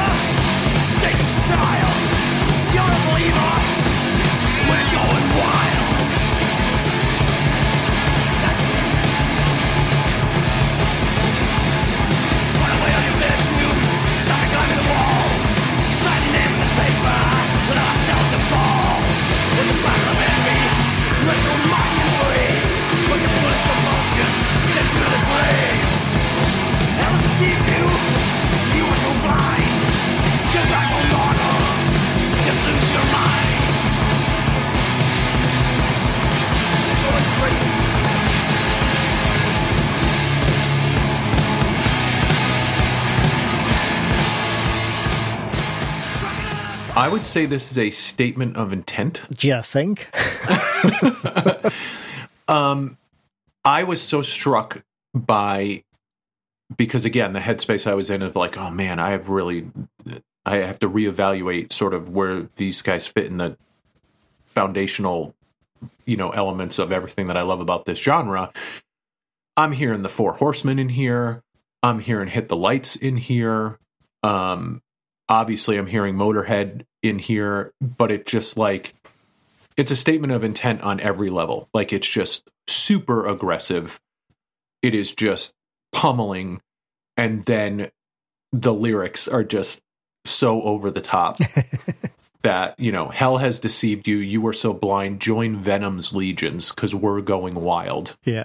um i could just imagine like them playing this in front of a, a you know a venue full of rabid fans and just people going absolutely crazy. But yeah it's just three minutes and 38 seconds of this is what you're going to get from the rest of this album It, totally is, yeah. I mean, we talk about that all the time, don't we? At First, you know, the first track is so important in terms of setting out the stall, and this this really sets out the stall. Cronos, uh, I read an interview where he said, uh, quite an old interview as well, so it might actually be true because it was closer to the time, uh, where he he said that he insisted that this be the first track on the album because it opens with such a bang, like straight in, no messing around. Absolutely, you know, speed, volume, and aggression right from the get go, uh, and that's absolutely true. You know, it, that's why it is such a great opening track because it does all of that. I mean, it is very Motorhead, uh, right down Yeah. to the, the the drums, even a very sort of D beat style, um, which Philthy in Motorhead used to do a lot. But yeah, no, you know, that's no criticism of it at all. Um, I do love Cronos's vocal delivery is absolutely all over the place in this. track. He is so out of time on some of these lines, so like not in rhythm that it just cracks me up. Uh, but again, that kind of for me that adds to the raw energy of it because it, it sounds live. It sounds like you're listening to this Oh. band playing live. You know? and like I listen to a song like this and and his the way he delivers it, which to me again just speaks to like raw energy as opposed to I'm supposed to be on this beat or on this time. It's just like I'm I'm in the moment. Yeah. I'm in the song and I'm just spitting these words out the whole time. But like this to me is heavier and more aggressive than like the most aggressive Cookie Monster, uh, you Yeah. know, vocals and stuff like like I I don't need the polish. I just like to me there's just something that comes across in his delivery that just you feel it. Well, And I've said before that I'm, you know, I'm a big fan. My favorite style of metal vocal is the sort of the shouted growl. Like I Yeah, like, I uh, like growling, totally. but I like it to feel like it's being projected. Uh, you know, Lemmy does that. Um, uh, Robb Flynn from Machine Head does that. You know, that sort of there's effort and sort of projection behind the growl. That's my and he absolutely does that. I mean, he, the actual growl itself is not all that great, but he is definitely sort of shouting and bellowing this stuff out. And yeah, again, as you say, that just makes it feel all the more energetic. I mean, there's yeah, even- he's not holding anything back. Like you're getting it all. it's really not. There's a bit in the first pre-chorus as well where I mean, I don't know what this is. It's really difficult to tell what he's actually saying, but it honestly sounds like he's just done the sort of uh no, not the first pre-chorus, sorry. It's um after the chorus. Sorry, it's post-chorus. It sounds like they've just played the chorus and he just like sort of leans back, comes off mic and shouts to the others, "It's going great." That's what it I have to go back and listen to that. I don't know if that's actually what it said, but that's what it sounds like. And it is totally because of the way this record was made. You're like, it might actually be that. Well, he does have a line uh, "sent you to the grave" in here, so yeah, have a listen to it. It's after the first chorus when the chords, Okay. when they start doing the descending chords, dun dun dun dun dun dun dun dun dun dun dun dun dun dun dun, and then you suddenly hear him like quite quiet, and it sounds like he just turns to the guitarist or someone and goes, "It's going great." you could you could see him giving the thumbs up. Right, like, yeah. keep it up. yeah, exactly. oh, I love it. Um, but yeah, I mean, what else can you say about this track? As I say, it's musically, yeah, it's not great. The tempo is over all over the place. The track is basically the start, that slow breakdown in the middle, and then the first part all over again. They literally play the entire first half of the song again, identically. For the second half, that's all it is. Uh, and when they come back and play it, it's faster than it was at the start. They don't even match. Well, but then like properly. But it's again, so like great. the song is a call to action, right? Like it, it is, uh, you know, join Venom's legions because we're going wild. Yeah. Like there, it is such a statement of intent of like, get on board. This is what you're getting. Well, and there's almost a full minute of climax as well. You know, the sort of when they get to the point of okay, everybody's just like slamming the guitars and the the drummers like hitting the cymbals and everything. That goes on for a minute, Which I mean is so Metallica, right? I mean, and you, very Motorhead as well. Yeah. yeah, a hundred percent. And so like, but it's like if you're not in. If if you get to the end of this track and you're like, man, I don't know, then forget it. you, you know, if you're not in by the end of this one, you never will be. which is what a first track should do. Totally. It, uh, you know, as we've talked, like it should it should give you what you can expect from the rest of the album, but it also like you'll you should know by that point, like, Yeah. am I am I buckling in for this ride? And yeah, absolutely. Yeah, it, it is a triumph of naivety over, uh, you know, virtuosity, and and I'm definitely here for that. But just imagine like putting this, like just getting this album, not having heard them before, getting oh this God, and album, put that on, yeah, Jesus, and just put that on, and it's just a punch in the face immediately. yeah, like it is such a such a great like it's a great opening song I, actually, do you know what? I can sort of, I can make a slight comparison with that because that is kind of how I felt when I first listened to uh, Wolverine Blues by Entombed. I remember- thought you were going to say hungry by white lion but sure yeah no um but you remember when we did the Entombed episode, I said like I'd Yeah. never heard any Entombed before at all, but the review in Kerrang was so effusive and made it sound so much like an album that I would enjoy that I just went out and bought it. Uh, you know, effectively sight unseen or rather sound unheard. Uh, and that was kind of when I put it on the, the first track. That was kind of the effect that first track had on me. It just, but yeah, punched me in the face, and I was like, "Holy shit, I am in." Uh, so yeah, I imagine, as you say, that's what it must have been like for somebody in 1981 listening to Sons of Satan for the first time. For sure. All right, track two. Welcome to hell.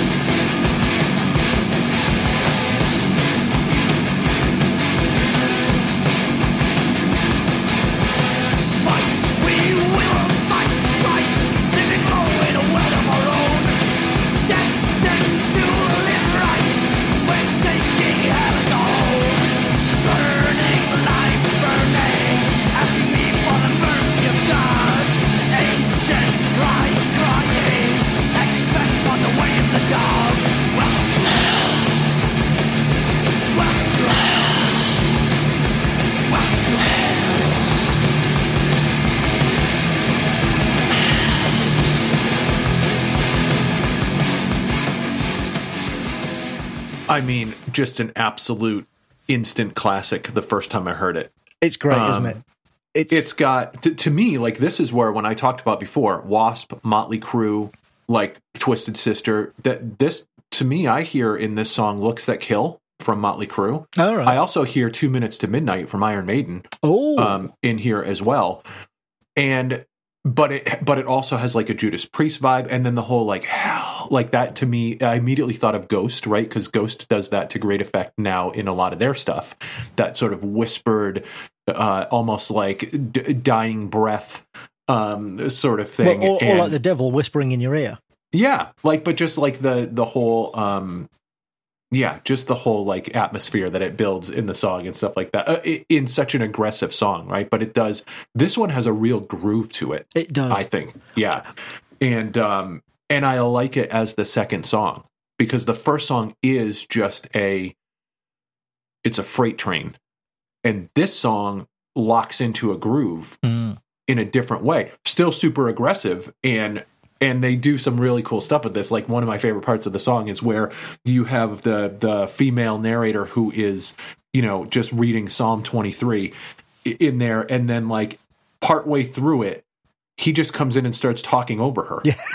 like like it's like everything drops out and she and you can very clearly hear it and then all of a sudden just out of nowhere like leave your souls at his feet. Like he just comes in Yeah. and like like he's heard enough and he's just to come back in and start talking and i just like the first time i heard that i laughed out loud. I'm like this is amazing. It, I would musically, I would put it closer to Judas Priest than Iron Maiden. Uh, it, but it's a great riff as well. That's the other thing. This is like, i think it's the riff from two minutes to midnight that clicked in my brain. I Oh, was like wait a second that sounds like an iron maiden song to me. And then i went looking and i was like yeah it does. It Right, sounds like two minutes to midnight to me. But it is a fantastic riff, like a really, it's really a great riff. Yeah one one of the best on the album i think. And yeah i mean it's uh uh, talking about sort of the one two tracks one and two i've talked about this a lot. Um paradise lost. There you go. There's your drink for this episode. Um do this a lot. And i talked about that when we did the paradise lost episode one of the things i love about how they order their albums so often is that the first track is something sort of big and bombastic and epic and then the second track is the catchy one that's the one that you think, oh, this could have been a single. Uh, and that's exactly what this album's like as well. Yeah. And actually, sure. I, I know that the Paradise Lost guys were Venom fans. So it's entirely possible that, you know, that might have been some, some kind of subconscious influence. But yeah, it's exactly that. Sons of Satan, like you say, is like a steamroller. And then Welcome to Hell is really catchy. I mean, a lot of their songs and i think shows that they these guys can play yeah, well, it shows that they can write as well. yeah oh yes uh, great point yes Yeah, because you know, even though they have this sort of limited playing ability, what they can do is write a really great song that is, yeah, catchy while also being heavy and aggressive. And as we've talked about before, that's not always the easiest thing to do. You know, Right. Motorhead were superb, and Lemmy was an absolute master at it. But these guys are pretty good at it too, because a lot of the tracks on this album are actually really catchy, despite being yeah, heavy and aggressive. Well, and again, like all those bands that I mentioned earlier, like I could create a playlist and this song would be so at home on that playlist Yeah. alongside, you know, Slayer and Maiden, but also W.A.S.P. and Motley Crue. Like it, it would fit in that playlist. It would, Like, yeah. it- it- so yeah, this is a great song. This is definitely one of my favorite songs on the album for sure. I will say the the moment of amusement for me, apart from when he mistimes one of the hells uh, on the chorus, um, is the sudden double kicks that start at about two minutes in.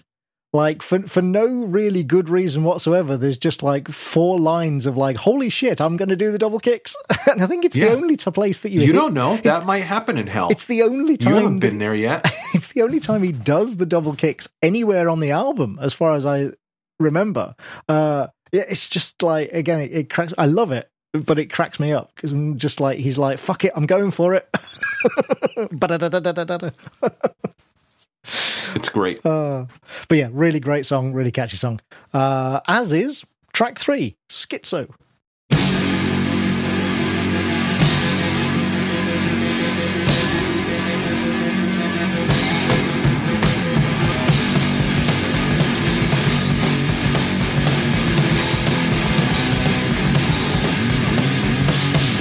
Children gather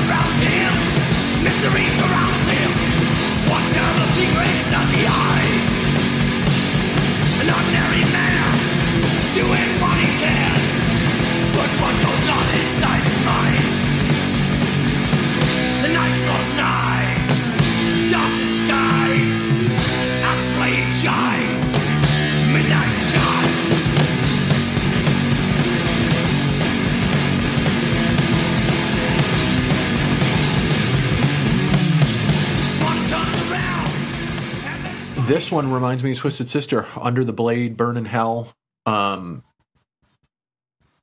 there's, I love when like there, it's like everything kind of drops out except for the chugs, and he's like creeping and searching for victims, yeah. unknowing. So good, dude. Um, and then like when they kind of slow down for "But Come the Night, You'll Freeze with Fright," axe drawn high, another dies. Like from a, to your point, from like a writing standpoint, like there's little things that they're doing in these songs that are that are switching it up you know? And i think each one of these songs so far even though i think it would be easy to just be like this whole album's a freight train right? It's just like it's just a ball of aggression that you you know you you lock in and you just you just ride the wave for the whole thing. But these three songs are all very different. Yeah.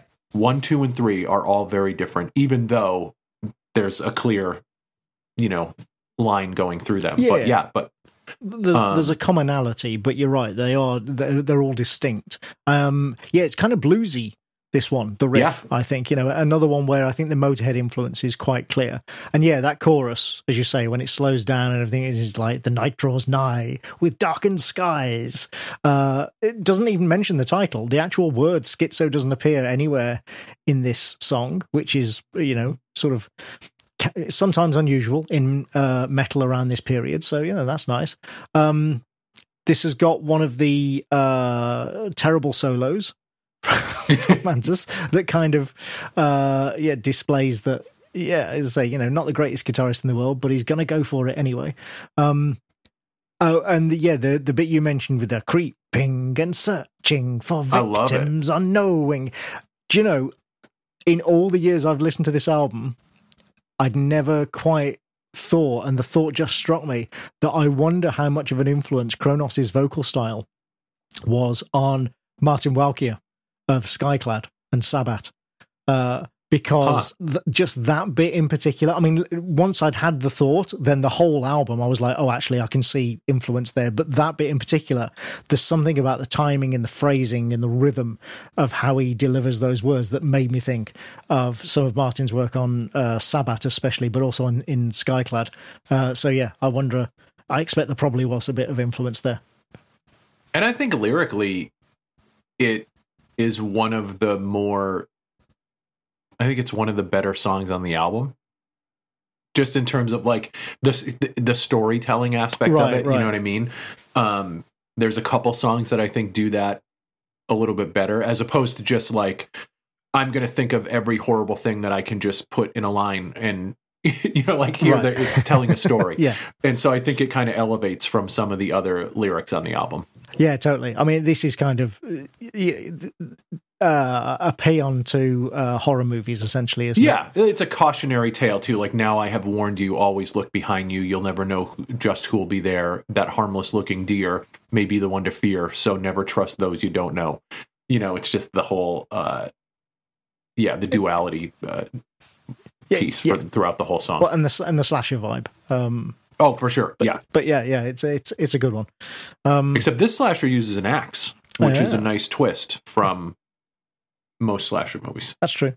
Apart from So I Married an Axe Murderer, not really a slasher movie, but you know.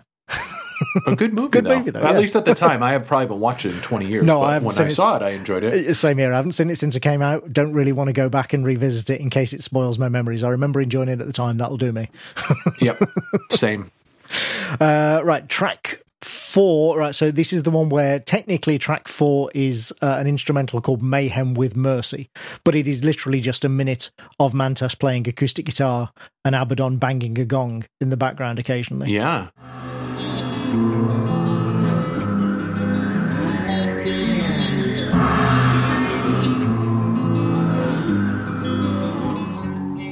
And it doesn't even do anything particularly interesting with the guitar. It's just a sort of repeated phrase, isn't it? So, I mean, Um, other than basically saying, I can play guitar. oh, right, yeah, See, I, everyone? Like, I what- can actually play. yeah, like, listen to this. Um, and it's like just long enough for you to be like, okay, yeah, no, you're right. You can. Cool. Okay. And then boom, we're right into the next one. Yeah, but again, it's not the most complex phrase that he's playing repeatedly anyway. Uh, so yeah, we're going to skip over that one because it's effectively an intro, as I say, to we'll call it track four, which is Poison.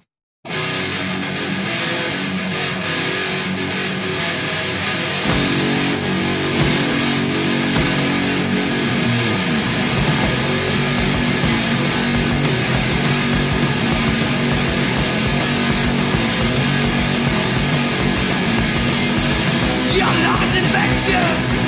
You're up to the core. Everybody knows what you got, but they still come back for more. You're everybody's favorite. You give them all a good time. Your love's a total disaster. But when you sign the dotted line,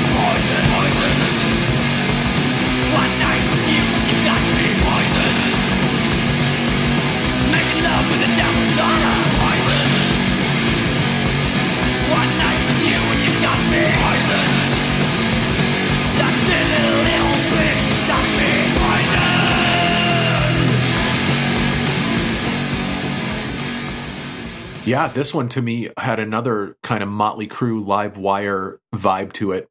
Um, Well, especially with the lyrics. Yeah, for sure.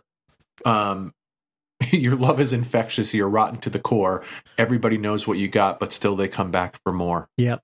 It's Um, I think I slacked you a message while I was while we were preparing this week, and I'm like, it's really hard to tell what these guys are talking about in their songs. like it's very nuanced. I'm not really sure. I might have to listen to it a few more times. their lyrics are so like- subtle. Yeah. yeah, they're so subtle. Um, yeah, they're not.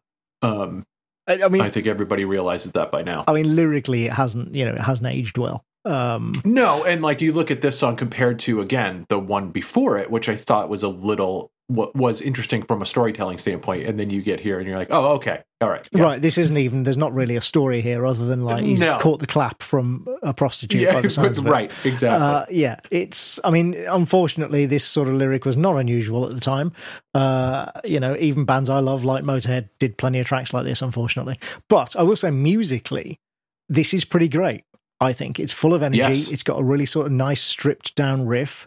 Uh, the vocal delivery is actually really good. Cronos is like on time and in rhythm. Uh, and you know, I yeah, think it's tighter. right tighter ex- exactly yeah. yeah, delivers uh, really well i think in this one and even the guitar solo on this one actually isn't too bad at all so yeah if you can sort of you know put aside the dodgy lyrics and just listen to it musically i think this is actually a really good track And I think like you mentioned, kind of being an archaeologist, right? And and I think about that all the time when I think about like, oh, maybe I'll do a W.A.S.P. album. And like then I'm like, God, but do I really want to revisit those the lyrics, lyrics in that song? And and there's a lot of early 80s, mid 80s stuff that it's like, man, I don't know if I want to. But I think in order to do that, like you have to just, it, it was what it was at the time. Yeah. Um, but yeah, it is tough to go back and, and see some of the lyrics. Like, and to me, like this stuff is worse than the satanic stuff, you know, as far as like the, the theatrics of that stuff is easier to dismiss than you know some of these lyrics that are tough but there's so many albums and bands of that era that we would just never be able to revisit if we Yeah. you know if we weren't going to revisit anything that had questionable lyrics Yeah, no, and I agree. Yeah, I mean, I'd rather listen to you know an album of satanic uh, stuff than than these lyrics. But you know, there you go. Uh, but like I say, musically, yeah, really good track.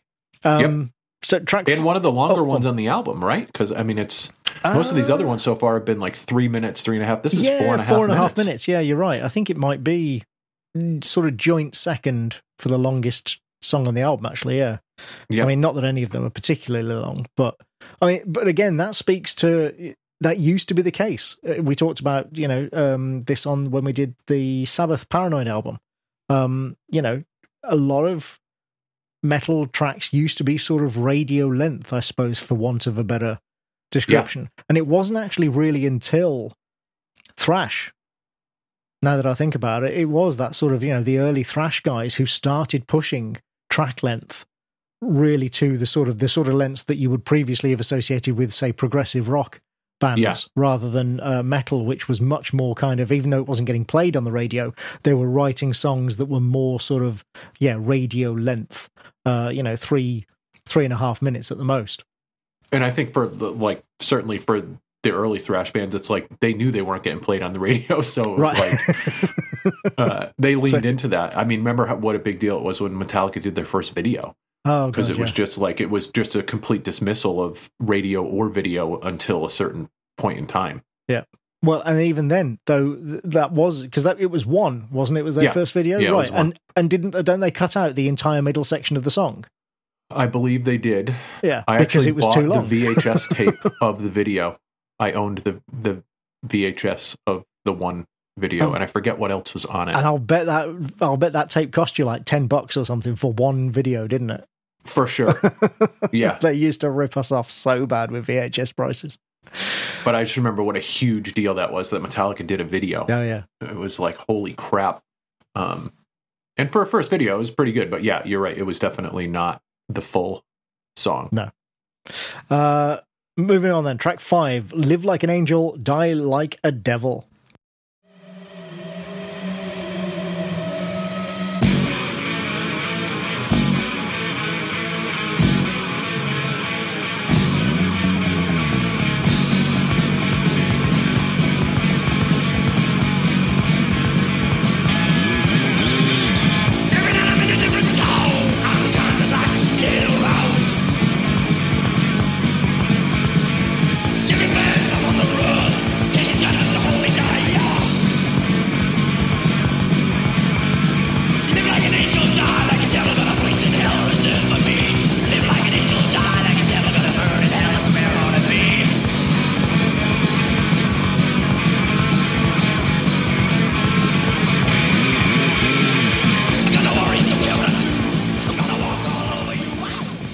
This is another uh this is the one that reminded me of antichrist by slayer. Oh right, Uh, okay. but you get a little bit of everything in this song. There's a little bit of bluesy feel to it definitely motorhead influence. You get a little whammy bar action in this uh song. And i also feel like this is this is like their their tour song. You know what i mean? Right, of right. like live like an angel, die like a devil, got a place in hell reserved for me. Uh, just like l- live in the rock and roll lifestyle, um, life on the road sort of thing. So in that way, I almost feel like it's the one of the more motorheady. Oh, it's very Motorhead. Yeah, I mean, songs the on the riff, album? the riff is very Motorhead as well. Yeah, Yeah. yeah, and yeah, Motorhead obviously wrote loads of songs about being on the road and stuff. I mean, yeah, there's lines in here: "Loving hard and getting high, hell's the place I'm gonna die." Right.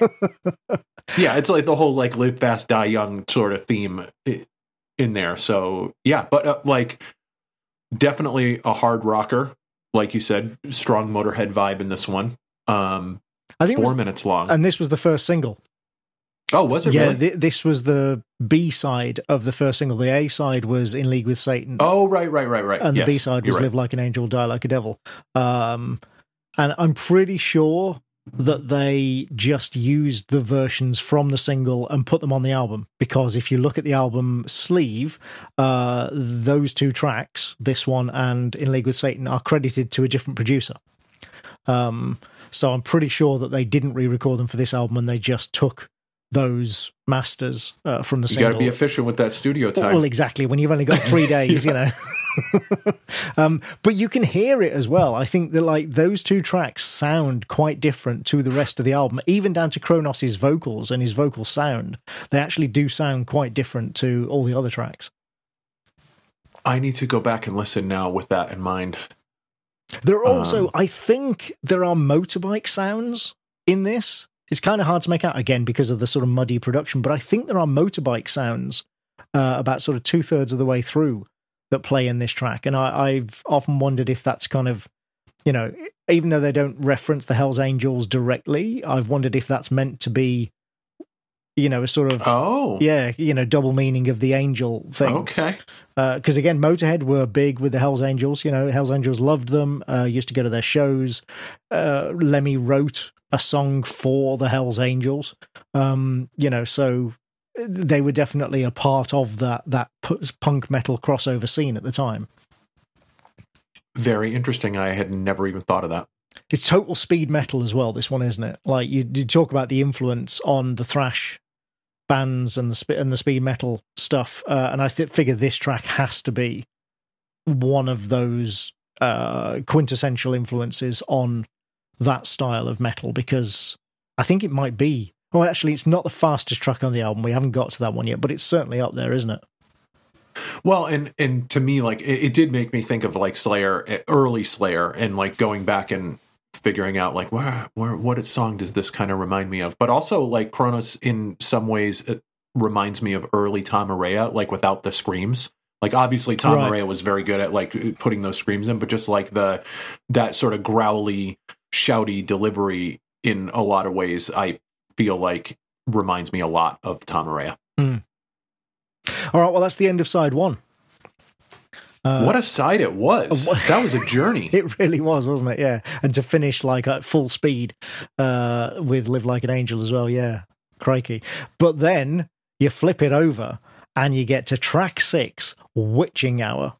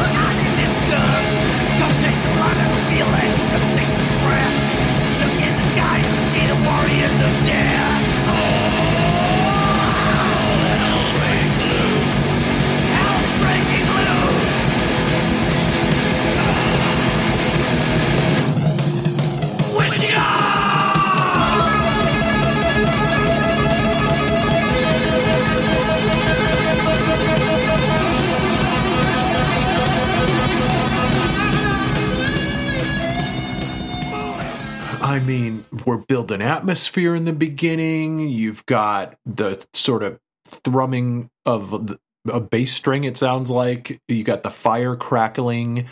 You've got. It, it just has the vibe of like summoning something, right, from the depths.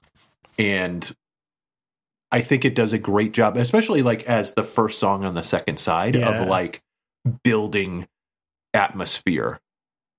Um, Yeah, this was another one I felt like that had a bit of a Tom Araya delivery. Also made me think of Phantom Lord um, Oh, from Metallica in this one. Um, but yeah, just a great like. It serves as almost like a palate cleanser from the last song in the beginning of this, sets the atmosphere, and then like kicks the door in. Like it, it's a good first song on the second side. yeah. That that bass drone to start it is just great. Like so, so very atmospheric. Um, And yeah, I mean, it's I hadn't thought of Phantom Lord, but I have got in my notes like it's easy to see that Metallica were fans when you listen to this track and the riff on this track. I think you know, not there was a uh, in an interview. I don't. I can't remember which one it in, but but they were talking about like a quote from Mustaine about like him and and uh, Hetfield like driving in the car down the coast listening to Venom. oh Um, at one point, I, I'll have to look back and see what interview it was in, but yeah, in the very early days. Yeah, uh, as I say, yeah, you listen to tracks like this, and I think it's fairly, fairly clear. Um, For sure. Uh, I think the lyrics here are great. I think these are some of the best lyrics on the album. Actually, um, it's apparently they often close concerts with this track, um, and I, I think it's not hard to see why. You know, it's. Uh, s well, I mean, it, it's a great track. Obviously, you've got the shout of "witching hour," which you can well imagine the crowd getting into. Um, and like shutting the lights off as the as you build the atmosphere Yeah. and then like it exploding yeah for sure Um, but as I say, just genuinely good lyrics and good vocal delivery as well. And that there's something about that downward step, that downward dive when he sings "All hell breaks loose" and the music goes down behind him. I don't know. Yep. th- th- there's some that is really effective to me. It's such a simple thing, but it kind of feels like you're descending into the pit. You know? yeah well it goes back to what i was saying about a couple of the other songs on this album where they're doing they they you could almost if you just took it as a whole like miss out on those little nuggets of little things that they're doing that are very clever Yeah. within the song that are really again like punctuating the atmosphere that they're trying to build This track also reminded me, in some ways, not necessarily musically, but in some ways, actually, of the Stormwitch album. Uh, par- Oh, partly, wow. partly because of the imagery, I suppose. You know, the lyrical sure. imagery, but also there's something about it that's got something about this track in particular that has that sort of same naivety that the best tracks on that album have. Where again, it's just kind of like you, you're not entirely sure whether they realize that it's cheesy or not, but it doesn't matter because they're going to go ahead and do it anyway, and they're going to do it with 100% commitment. Uh, right it's the commitment man yeah, it's uh, so yeah. I, I say I love this track. This is a perennial favorite as well. A lot of people will name this track as their favorite Venom track of all time because it's uh, yeah, it's regarded as a bit of a classic. Like I say, that it's one of those. I think I saw an interview where they said um Cronos said that they must have played it like over a thousand times. Like you know, he he can't remember a gig where they haven't played Witching Hour, basically. yeah Um, so actually, probably even more than a thousand. What am I saying? well, I mean, if you're making a short list of songs on this album that you'd want to hear in concert, that's absolutely near the top of it's the up there with them, isn't it? Yeah, yeah. Um, but do we feel the same way about track seven, which is "One Thousand Days in Sodom"?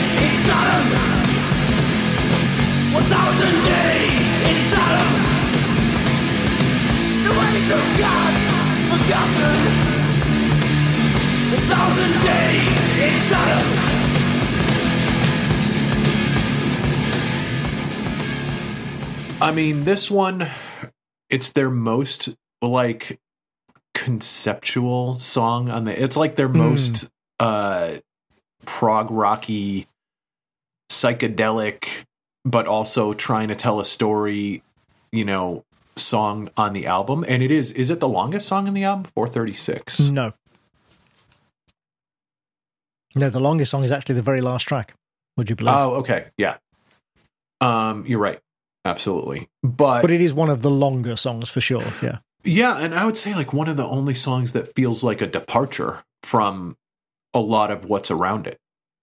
Yeah, I think you know what I mean? fair. You've got you've got sort of the funky bass and cowbell thing going on at two minutes. um it just feels a little bit not that it feels completely out of place but it definitely feels a little bit different and i think this is the one that feels like they they were trying to like go bigger Uh, That's really funny you say that because yeah, my notes are that this track feels it's the one track where it feels that like their musical ambition it, it re- is beyond their reach. yeah You know that like they clearly have some grand musical ideas in mind for this one. You know they want this to be I don't know their sort of rhyme of the ancient mariner. Even though, yes even dude though it's that- like their iron maiden and i put my first note was uh priest and maiden was the first note that i put on this but yeah it was like they were trying to do that but they didn't quite get there They don't quite pull it off yeah. And I was going to say, and I know Rhyme of the Mariner obviously came after this, but it, I just meant in terms of, yeah, that sort of, it feels like this is them trying to be a bit prog rock and Yeah. it, they just don't quite pull it off. Um, uh, also, just the time, like Cronos insists, I've seen some interviews with him where he insists that all his sort of lyrical contradictions are deliberate. Uh, I mean, you know, take that with a pinch of salt. But this one, bear in mind that uh, 120 Days of Sodom, de Sade's book, was banned in the UK in the 1970s. It was banned right up until I think the 1990s or something. So there's no way that he would have actually been able to read it. Uh, so I, and the whole song obviously is not about that. It's about the biblical city. But given Yeah. the title, I don't know. I think that he just heard that title and assumed that the book was about the city. Uh, Yeah. and sort of that he kind of mashed them together without realizing, uh, which I just find kind of again naively amusing. Um, it's a good chorus because it's kind of hard to fuck it up, really, isn't it? Um, the bass solo is very ill advised, in my opinion. well i'm never going to push back against a bass solo but i can see where you're coming from But I do like the guitar solo quite a bit in this one. It is very atmospheric. Again, not not sort of virtuosic, but very atmospheric. Um, but I think this is kind of this is the clunker on the album. Really, this is the one track where you're like, yeah, I'm not so sure about this one. I think I'm in agreement with you on that. Like if you if not that I would drop any song from this album because I do feel like it just as a whole top to bottom is great, but this is the one that just it to me I get departure is the thing that just kept popping in my like this is just a little bit too far afield of I think what the rest of the album is going for. Yeah. Yeah also, if you dropped it, it would only be 35 minutes long. Like- you're getting True. you're getting down to Slayer length then. right. uh, track eight then, Angel Dust.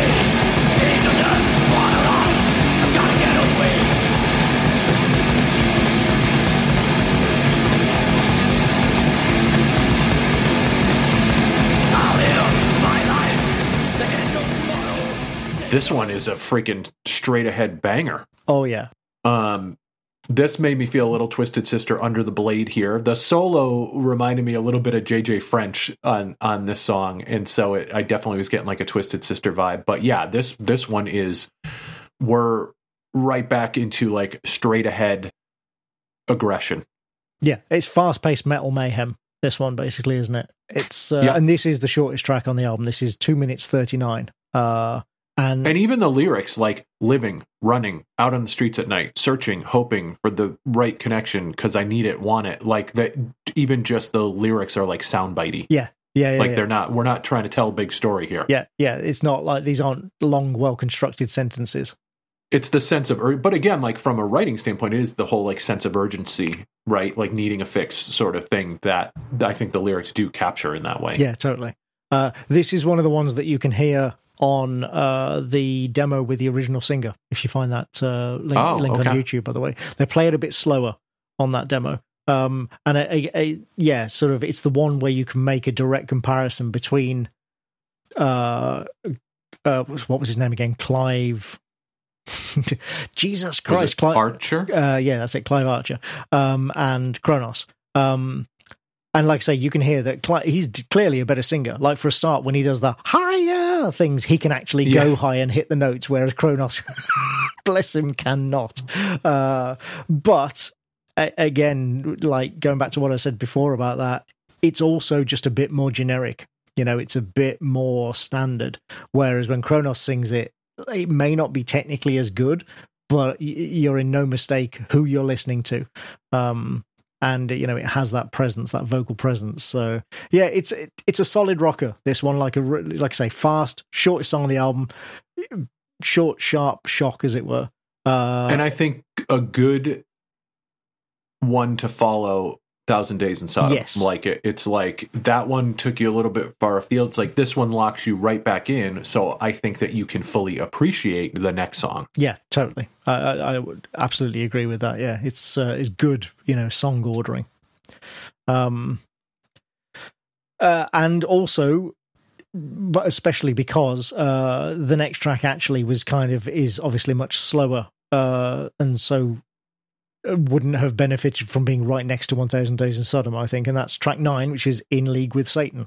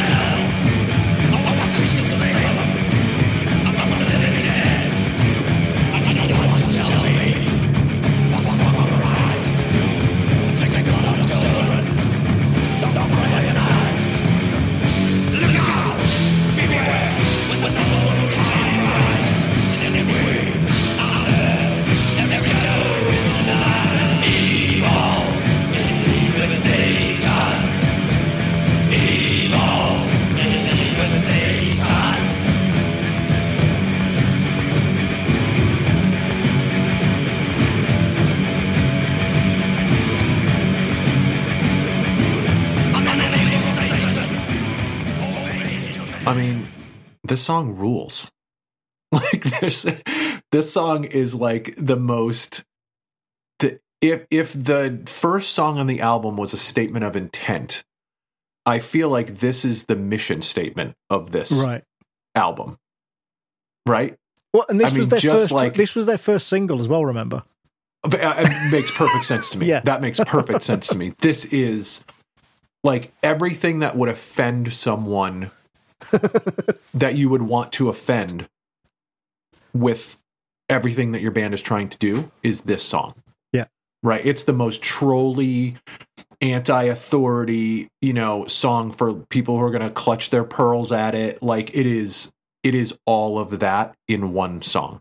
So it's like it is the song that you put out that is going to fire up people who are going to love this and is going to freak the crap out of everybody who you would want to offend by this.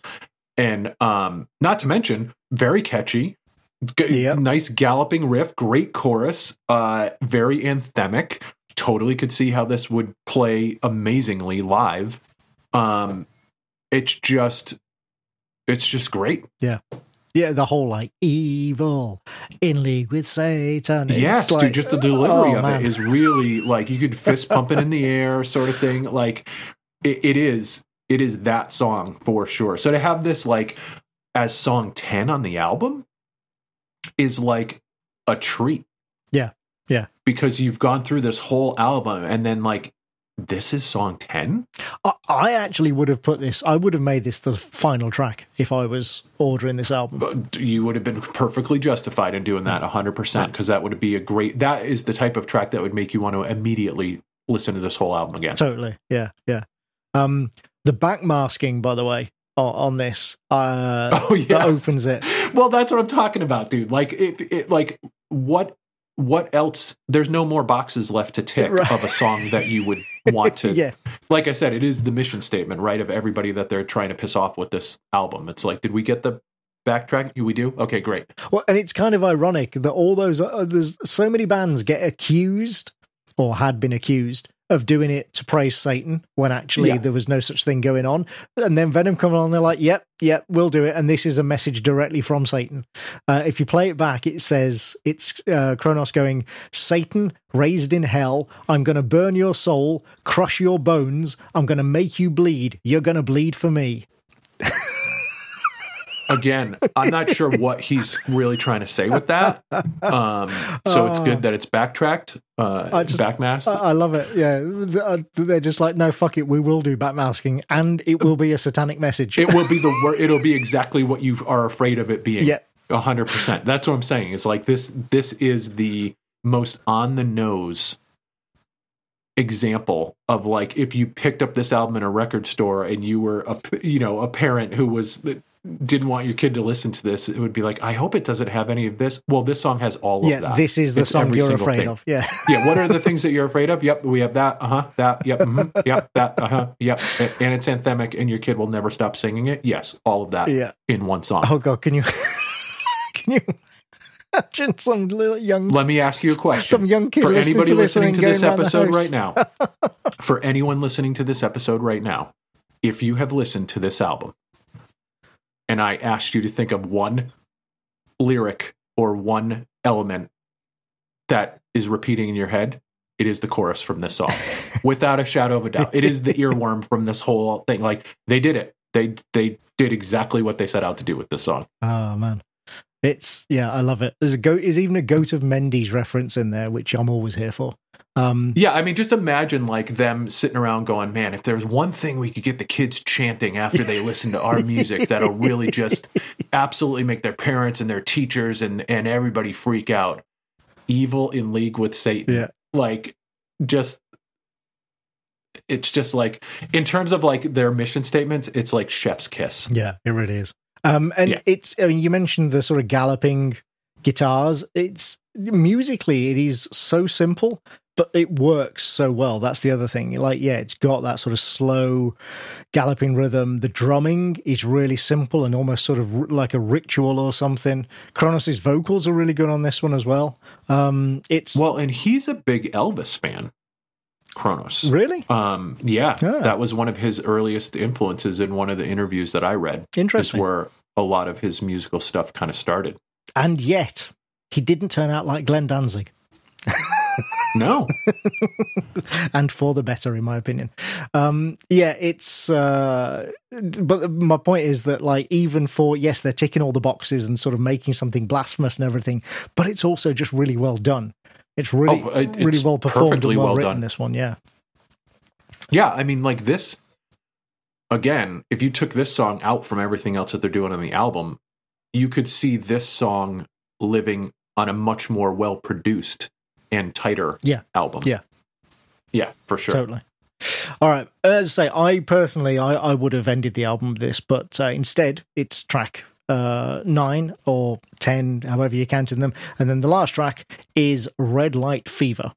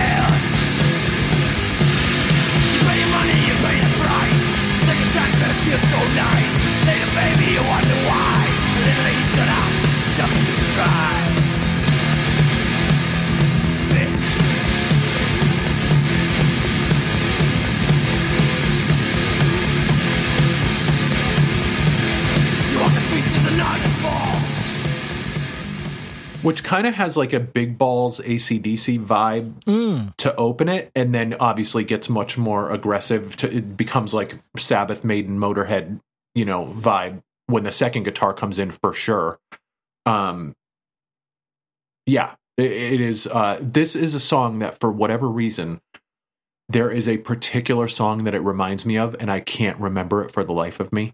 Oh, and that was my note on this whole thing is like what is the song that is kicking around in my head every time I listen to this one and I cannot remember it. And if I do remember, I'll post it in the comments or something because there's like for a lot of these other songs I'm like, "Oh, that reminds me of this, that reminds me of this." Like, but this song it's like it reminds me very specifically of one thing that I cannot remember and it's driving me crazy. Oh, that yeah. Well, that happened to me with the White Lion album. If you remember, there was one track there. Yes. yeah, and I never, I never just- did remember which song it was. I can't place it, but it, it is really sticking. But yeah, like um Well, the, the that bent string in the opening riff makes me wonder, and I genuinely don't know this, if uh, Dimebag was a Venom fan because that Oh. uh, that's that's exactly the sort of thing he used to do. You know, exactly the sort of trick that he used to pull a lot and to great effect. I mean, it is really effective here. I think. Um, I don't think the rest of the song lives up to the intro. Unfortunately, I think it starts really well. Yeah, that bench string it sounds really great and kind of you know got me ready for something great. Uh, and then the rest of the song i just don't think you know fits with that. Uh, i mean dodgy lyrics again but musically it's all over the place as well. Uh, i saw I don't know where the review was from, but I saw somebody online quote a review of this that basically says the drums are the only thing holding the song together. Like the, every, everything else is just utter chaos, and that's that's not inaccurate to be honest. like there's a one point towards the end where I'm pretty sure Cronos isn't actually singing at the right time, and I don't mean his timing's bad. I mean I think he literally starts singing in the wrong place on every line for for like the third or fourth verse. it's yeah, uh, it's absolute the whole, and then you got the speed up, slow down thing at the end as well. It- it is chaotic this track, which is kind of fitting for the album and the band, I suppose. yeah. Um, but as a final track, yeah, I it wouldn't have been my choice. I think it's a tough act to follow from the song before it. True, yeah, And so if it wasn't, you know, it, like if this had come after um Angel Dust, right? Then I think it would it would shine a little brighter. But I think when you had such a great song in in League with Satan like and then come to this one, it's just it's hard for it to be anything but a little bit of a letdown. Um but I think like with the rest of the album, it's very much in the same vibe, it's in the same ballpark as the rest of the album and so it fit to me it fits you know well with the overall vibe of the album but as a closer yeah maybe not the best closer yeah, I'd agree with that. I mean, yeah, I don't mean to say that it's out of step with the album at all. Not certainly in the way that something like A Thousand Days in Sodom is. Um, it it definitely fits with the rest of the album. I just don't think it's one of the. I think this and this and basically One Thousand Days in Sodom are the two tracks that kind of are a little bit subpar compared to the others um, on the album, and it's as a result, yeah, it's a shame that it is the the closing track because I don't think they end with their best. Um, but still, it's you know, it's only one track. isn't it also interesting how often there is kind of a misstep with the closer on the album like we talk Yeah. about that a lot Yeah. right of like how you close the album and i i just feel like we've had a lot of conversations about like oh i might have swapped this one for this one you know in the closing of this album or i think this one might have been a better closer for this one whereas like i feel like on average most of the albums that we've listened to have an opening song that fits which is really important but it's the closer that's not as consistent with you know whether or not they really close the album in the way and and like obviously nowadays it, it's not as much of a big deal but back in the day it was like you know the four most important songs first song on the first side last song on the Yeah, first side yeah. first song on the second side last song on the second side right um and it's just interesting to think about these albums you know in through that lens which uh, of course they were made during that time where there was a side a side b Well, and it's Um, it's kind of ironic as well. I think that the bands that normally do that really well, like when I think of the bands that are really good at track listing in order track listing i mean and, and yeah putting good closers as well as good openers on their albums it's generally the bands that are more that that embrace the sort of theater and the drama of, Yeah. of it more you know it's bands like and even getting away from metal you know everybody knows i'm a big genesis fan and one of the things that genesis were really really good at was song ordering like really really good uh, at just making sure that, yeah, as you say, the opening song, uh, there's you know songs on either side of the disc turn, that sort of thing, and then the closing song fitted in those positions. Uh, Phil Collins used to do that for them. Uh, which I always find an amusing little factoid. you know, he apparently he was just really good at that, so they left him to it. Um, and yet, here is a band that absolutely embraces the theatre and the drama uh, and the storytelling and what have you of their music, and yet, yeah, didn't didn't achieve that uh, for one reason or another. It's it's very strange.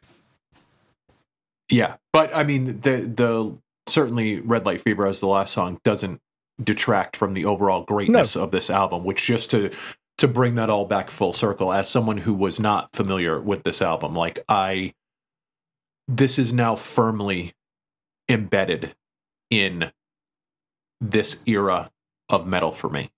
Like I now I so I'm super grateful that you nominated this album for us to, to dive into because I feel like there's like I said before, there's been a missing piece for me that is now firmly established like where it needs to be as far as that early 80s um super influential and you know fits right in with all of these other albums that I grew up loving that will now be in the rotation and in the this is an album I will 100% listen to along with all these other ones that I mentioned at the beginning as far as like being of that era for sure. Which I, I'm delighted to hear all of this because I mean, I know that you you don't mind Motorhead, uh, and you know musically this is probably closer to Motorhead than anything else that we've covered on the show. But still, I didn't expect you to be into this album, if I'm honest. Uh, partly because of the terrible production, you know. Oh, I, it's one of my favorite parts of it. which, which, and to, when I talk about unlocking, like it unlocked for me that, like, I think I like terrible production. like I, like I really do. Like, look at all those. Again, show no mercy, shout at the devil, W.A.S.P., fistful of metal, killing is my business, bonded by blood maybe Bonded by Blood had a little bit better, but like most of those, not known for their amazing production, Yeah, right? yeah. Um, as far as that goes, uh, although Kill 'Em All probably has better production than most of the other ones that I mentioned actually. there. Yeah, yeah. Yeah, but um, but uh, Kill 'Em All ma- is able to maintain the energy. Yeah. even with the better production. Whereas I think most of these other ones that we're talking about, like the production is part of the energy Yeah. of of that. And so, but yeah, this to me fits right. Uh, I mean, as a foundational album for all of these other ones. So yeah, I real I loved it. Um, every time I listened to it, like I dug it more, and I love the commitment that these guys have to going just one hundred and ten percent. And they still do, by the way. Or I should say, uh, well, so the current situation is that Cronos is. Uh, st- I should. I was going to say still. It's actually once again because there was a period where he wasn't in the band. In the, it's it all gets very complicated. But as of now and recent times, he is once again the frontman, bassist, vocalist of the band, but with a different drummer and a different guitarist, younger guys. Well, not that much younger. Um, and still, you know, sort of performing. I don't know if they're putting out new albums. Actually, I must admit I didn't check, uh, but they're certainly still playing and still performing. But uh, Mantas, the guitarist, also has a band called Venom Incorporated. Uh, I did see that. Yeah, and that's him and other musicians. And I think Abaddon, the original drummer, was in that band for a while, but then left a few years ago. Um, so it all gets a bit complicated and make sure if you want to go and see them like make sure you're seeing the right one.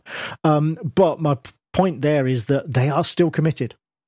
They are still doing this stuff. They are still playing it even though they are you know old men now. They're like 60 odd years old now. They are still giving it 100% like yeah this is us. This is what we want to do. And i think you kind of have to respect that.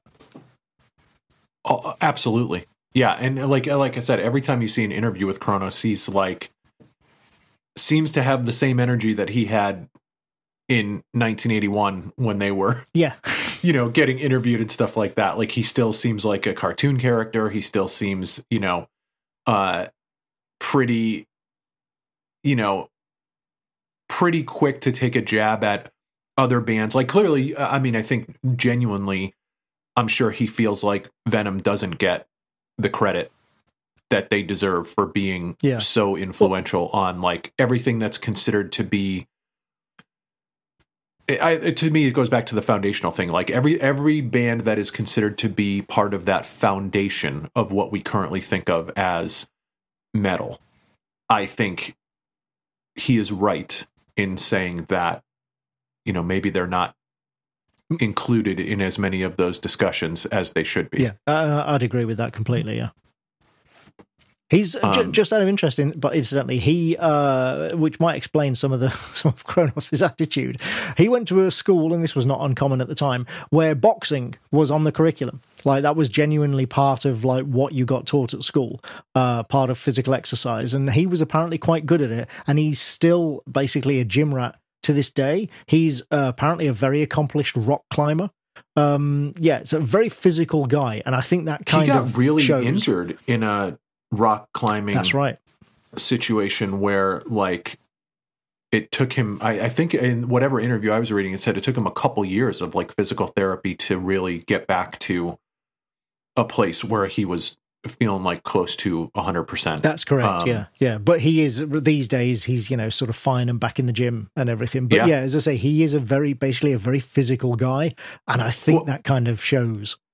I, and i mean in a lot of different interviews he talks about fighting where just like getting into fights like you know back in the day like palling around with his friends getting into fights all the time and stuff like that. So it's it seemed uh but yeah so he definitely seems like someone who is never afraid to just say whatever's on his mind. Like he's not he's not concerned about people getting upset with him. Like i i think he kind of feels like he could take care of himself no matter what comes his way. So he's he's just gonna say whatever he wants to say. Yeah. Um, and he does. yeah.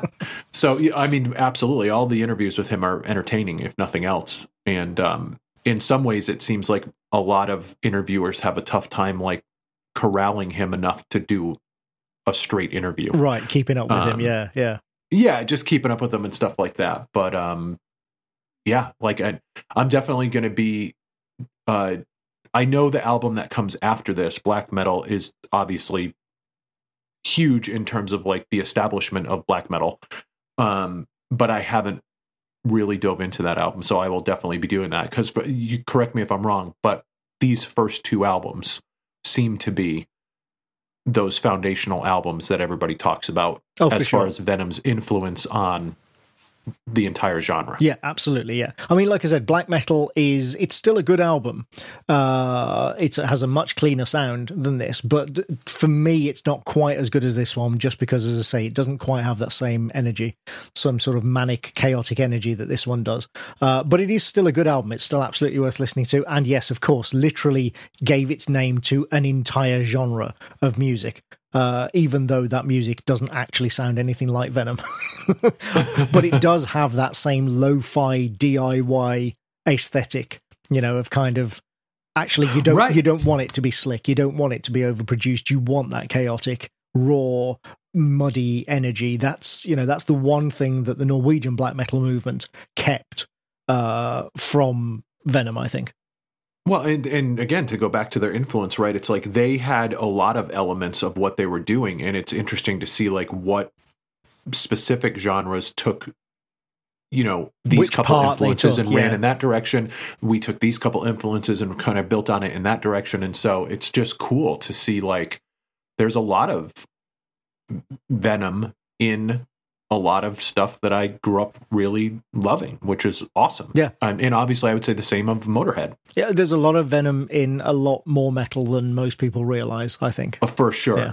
that was definitely my experience listening to this album is like it kind of blew my mind in that way All right. Well, like I say, I'm delighted that you enjoyed it. I wasn't expecting that at all. Um, so let's talk about next episode. So next episode, the actual next episode that we release is probably going to be a backstage pass. Um, uh, so that'll be out, you know, at some point soon. Uh, but then obviously after that, we will get to uh, another regular episode, and it will be your last pick of this volume. So no pressure. what are you, what, what are you going to pick for the homework? when I tell you that I'm looking at three albums right now, and I'm still in this moment trying to decide which one to end on. Well, I'll tell you what. Um, I'll give you a minute to think about it because I just realised I forgot to do our usual. Uh, You do that, and spiel. let me- yeah, while you me, think about uh, it. So I will thank agonize. everybody out there for listening, as always. Uh, if you enjoy the show, do please spread the word to friends, family, fellow Satanists, whoever. Um, rate us on iTunes, Google Play, podcasts, wherever you listen to your uh, podcasts. You know, if you can drop us a rating, that helps other people find us.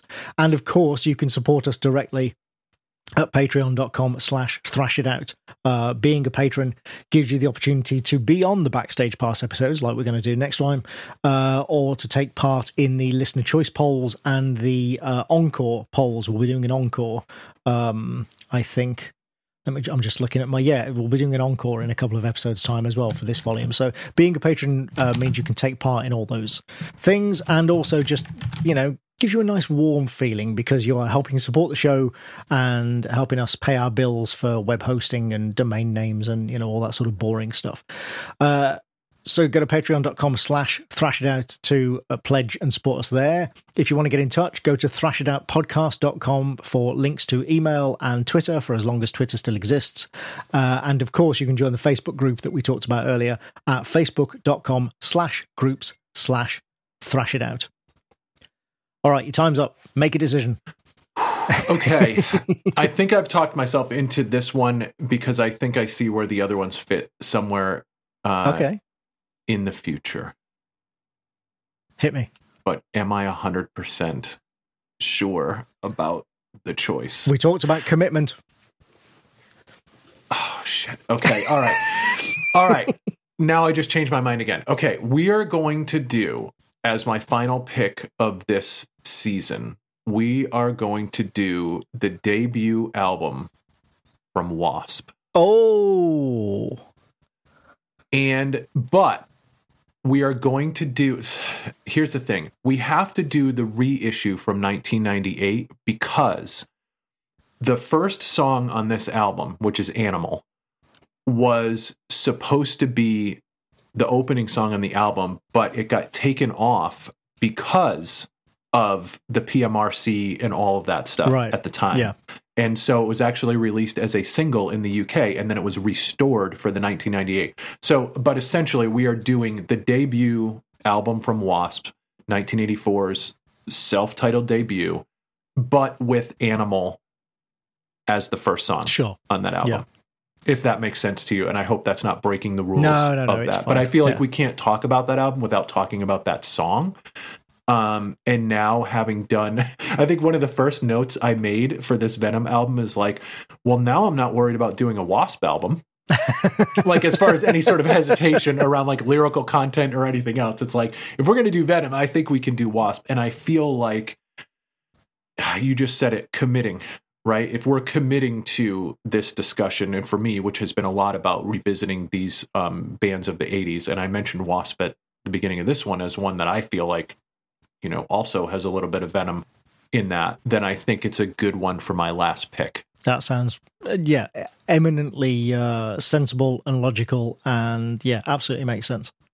Yeah, funnily enough, actually, I remember it being a single in the UK. I actually, I don't think at the time that I realised that it had been banned or or not released anyway uh, in the US because over here that was, you know, everybody who was around at that time remembers that song in the UK certainly uh, because. I mean, obviously, it never got. It was never on top of the pops or played on Radio Right, One or right, anything like yes. that. You know, Yeah, I don't know what the radio version would sound like of that song, It'd but we'll have plenty of time to talk about It it. sounded like a John Um, Cage composition, Four Minutes of Silence. Exactly. it would just be the part where he says, "I'm an animal." That's Yeah. it. That would be the whole chorus. uh, yeah, that's so funny. All right, Okay, so it's W.A.S.P. then. It's W.A.S.P. fantastic. Thanks for listening, everybody. Keep thrashing. Take care, everybody.